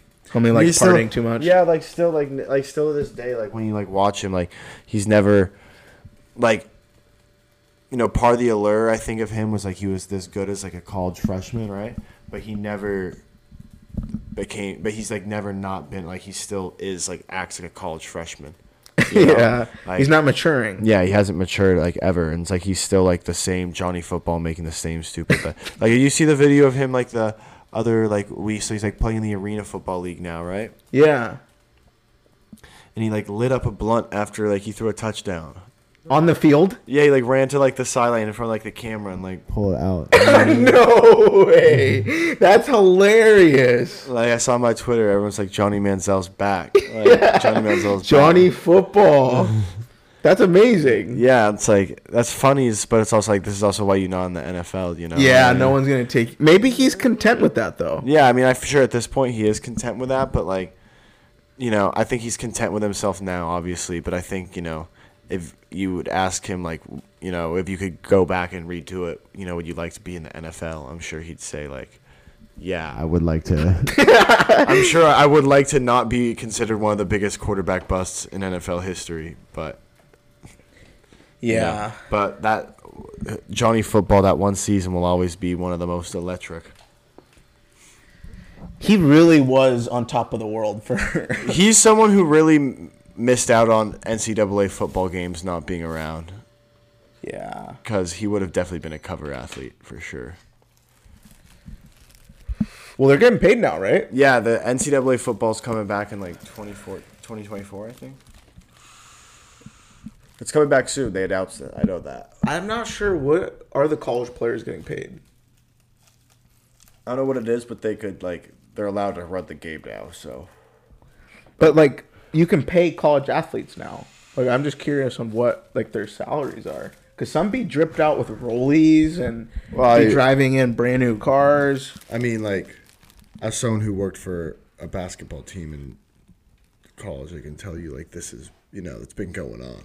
before this. You know, all the dripping them out and making sure they drive good cars and whatnot. Yeah, explain that since you worked on the team. You got a good perspective. Like on it. I saw, like I never like you know I never got to see like the inner workings, but it's like seeing like when I like I see the player who won Big East player uh, Big East tournament MVP, and the next day he shows up to class with a whole ass like Gucci fit with the tag still on it. It's just like I don't think you had time to go to like Nordstrom's and back. And back. Like, this is a 9:30 right here, you know. Like I don't think you had the time to go to Nordstrom's and back since you know you won the tournament last night. But um, but yeah, like you know, um, at least the only thing that like I can like personally attest to is um, I won't say names here of specific players, but um, a player who's currently in the NBA uh, traded.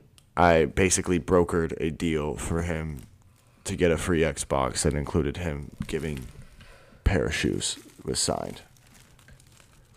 Wait, say that again. You got an Xbox, or you got him Like, an Xbox? I got him an Xbox.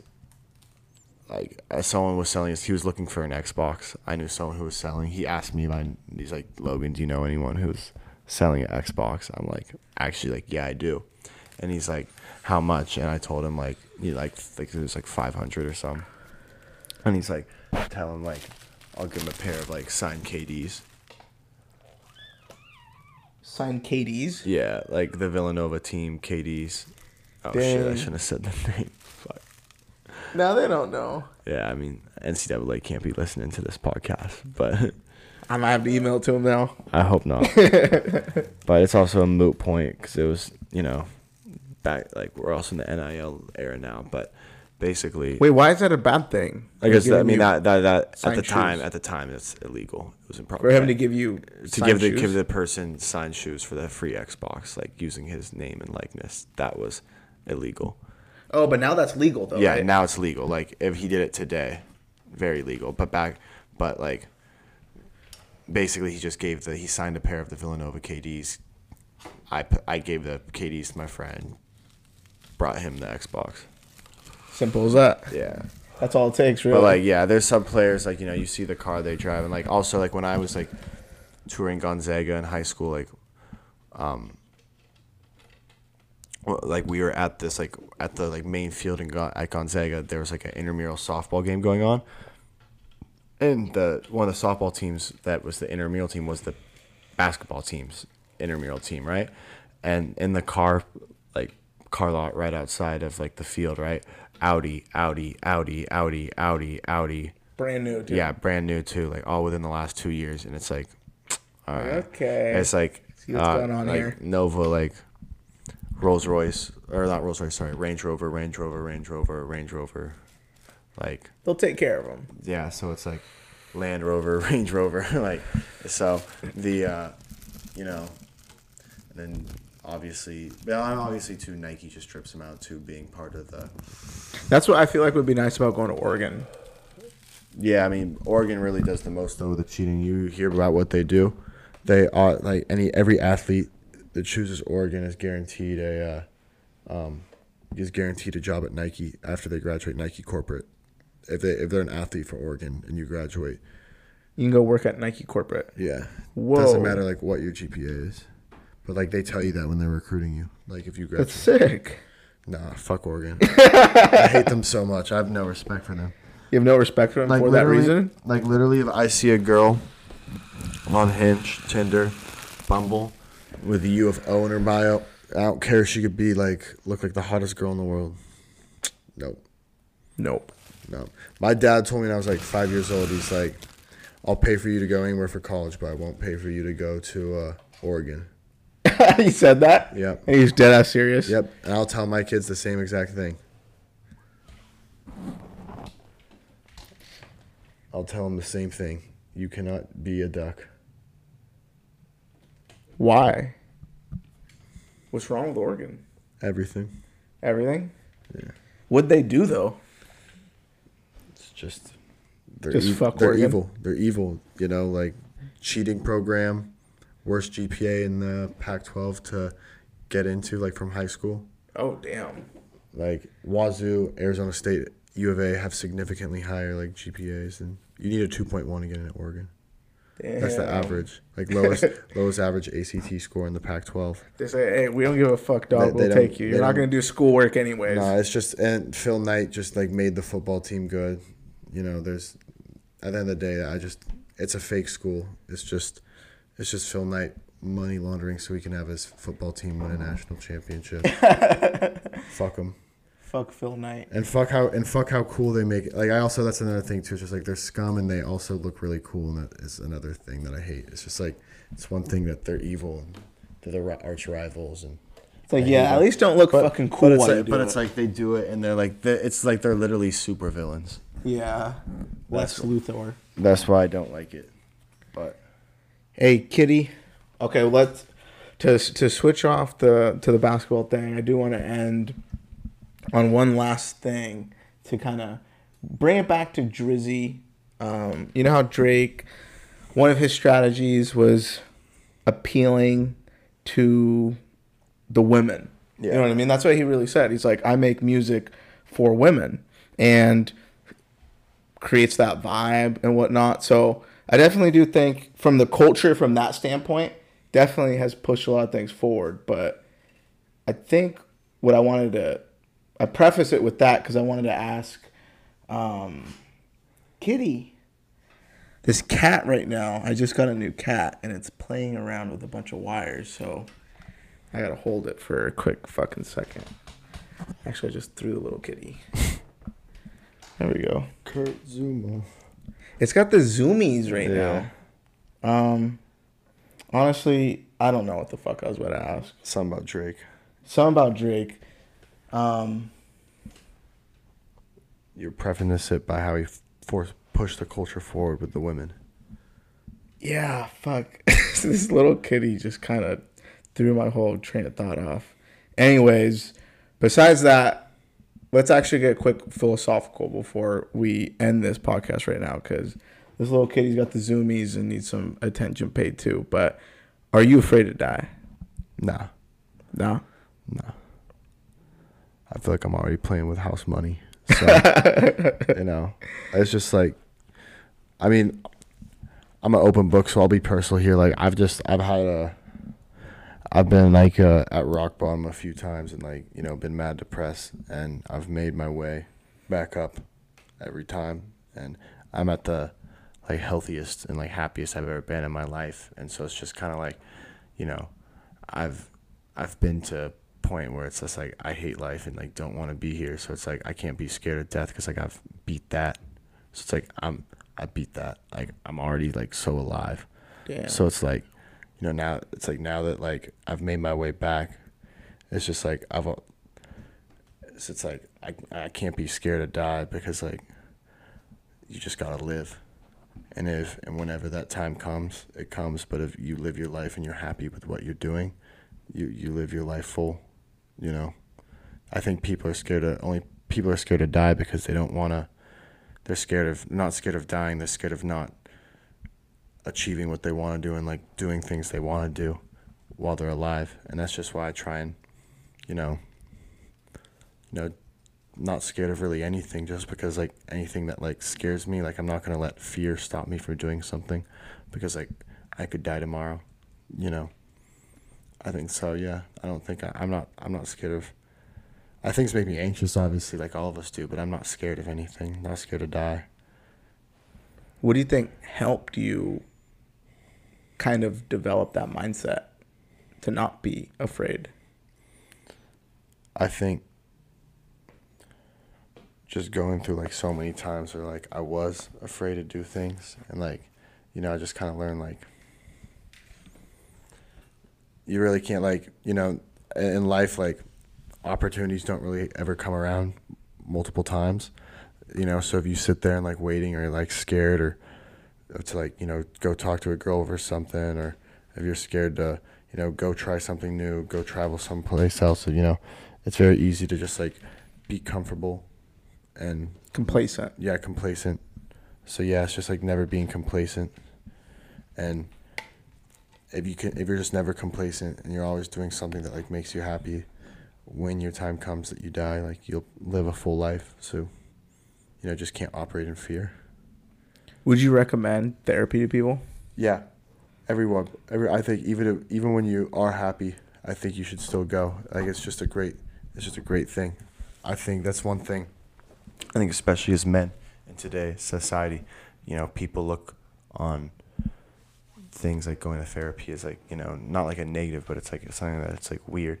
But you know, you'd never, you know, you'd never judge someone for doing their annual like their biannual dentist checkup.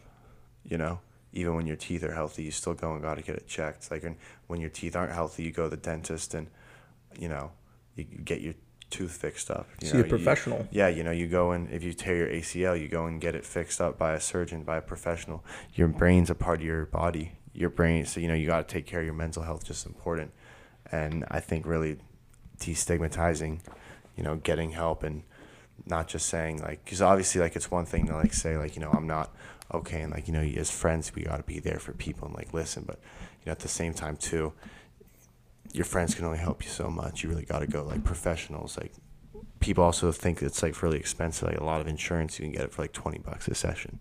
It's really important. I'd recommend anyone go do it. Like I, i'd love it. Like it's just great for the great for the mind Yeah, you know, there's something about having someone's undivided attention completely on you. And so I feel like even a lot of times, if you do have a support group to talk about things, a lot of times they can make it about themselves. And then now we're talking about that. It's like, yeah, that's great. But then now we're forgetting that I just brought this up. And you kind of go with the mm. wave, you know? And a lot of times too, it's like there's someone who can talk to you about, or there's someone who can listen, and they're not going to judge you, and they're not going to tell anyone else about what's going on. Like you know, it's just a completely confidential space, so you don't have to like worry about the judgment that comes with it. Because I think that's a big deal that comes with it. Sometimes people get scared of, you know, oh, what if this person thinks that you know I'm like weird or you know messed up? It's like this. This is what the people went to like whole school for and dedicated their lives for. Like they want to help you out. Like these are professionals here. So, yeah, I recommend it. It's kind of crazy that, that there's people out there that devoted their lives to help other people. That's insane. Yeah. You know, it's like the fact that you can even call, you know, 911 and there will be like a dispatcher. Dispatcher there, yeah. And it's like, whoa, you know, you fell off the roof. Now there's the paramedics are Yeah. picking you up and saying, hey, we And, you know, value you- your life. And you'd never and you'd never judge someone for calling the paramedics. So it's like you know the same thing should go for mental health. You know that's I'm big on that. I'm big. I'm big proponent of mental health. That's very important. Not something people care about enough today, society. So I completely agree. that's one thing I had to end on. That's actually a great message. It's something I do care about a lot. So Yeah, no, I think that's a perfect ending point. You know, we covered, we were searching for sports, um, we covered a whole lot of ground today. drug experiences, music, a whole bunch of different grounds, and I'm glad that we ended it on the message of mental health. Everybody should have someone to talk to, and it's important to clear out that water in your bathtub. You know what I mean? It's like your, your mind's this bathtub, and you keep letting this dirt just be there. Every single time you go in that bath every night, it's just shit, dirty, murky water that you hate and are in disgust in. But if you drain that water every single day, and every time you go have a bath, it's like that shit's actually gonna be a luxury. You're like, yo, I got this little fucking bath bomb here. I got some lotion afterwards. You're like, I am rejuvenated. So I'm glad that we ended on that note. But it's been an absolute pr- Yes, pleasure, sir. Logan. Been, we got to do another episode another time Yes, too. sir. This can't be the last one. This yes, is sir. It's a good time. Anytime you, you, want me to come on, just let me know. Yes, sir. You heard it here, folks. Thank you so much for listening to this far. It's been a pleasure searching for something. Until next time.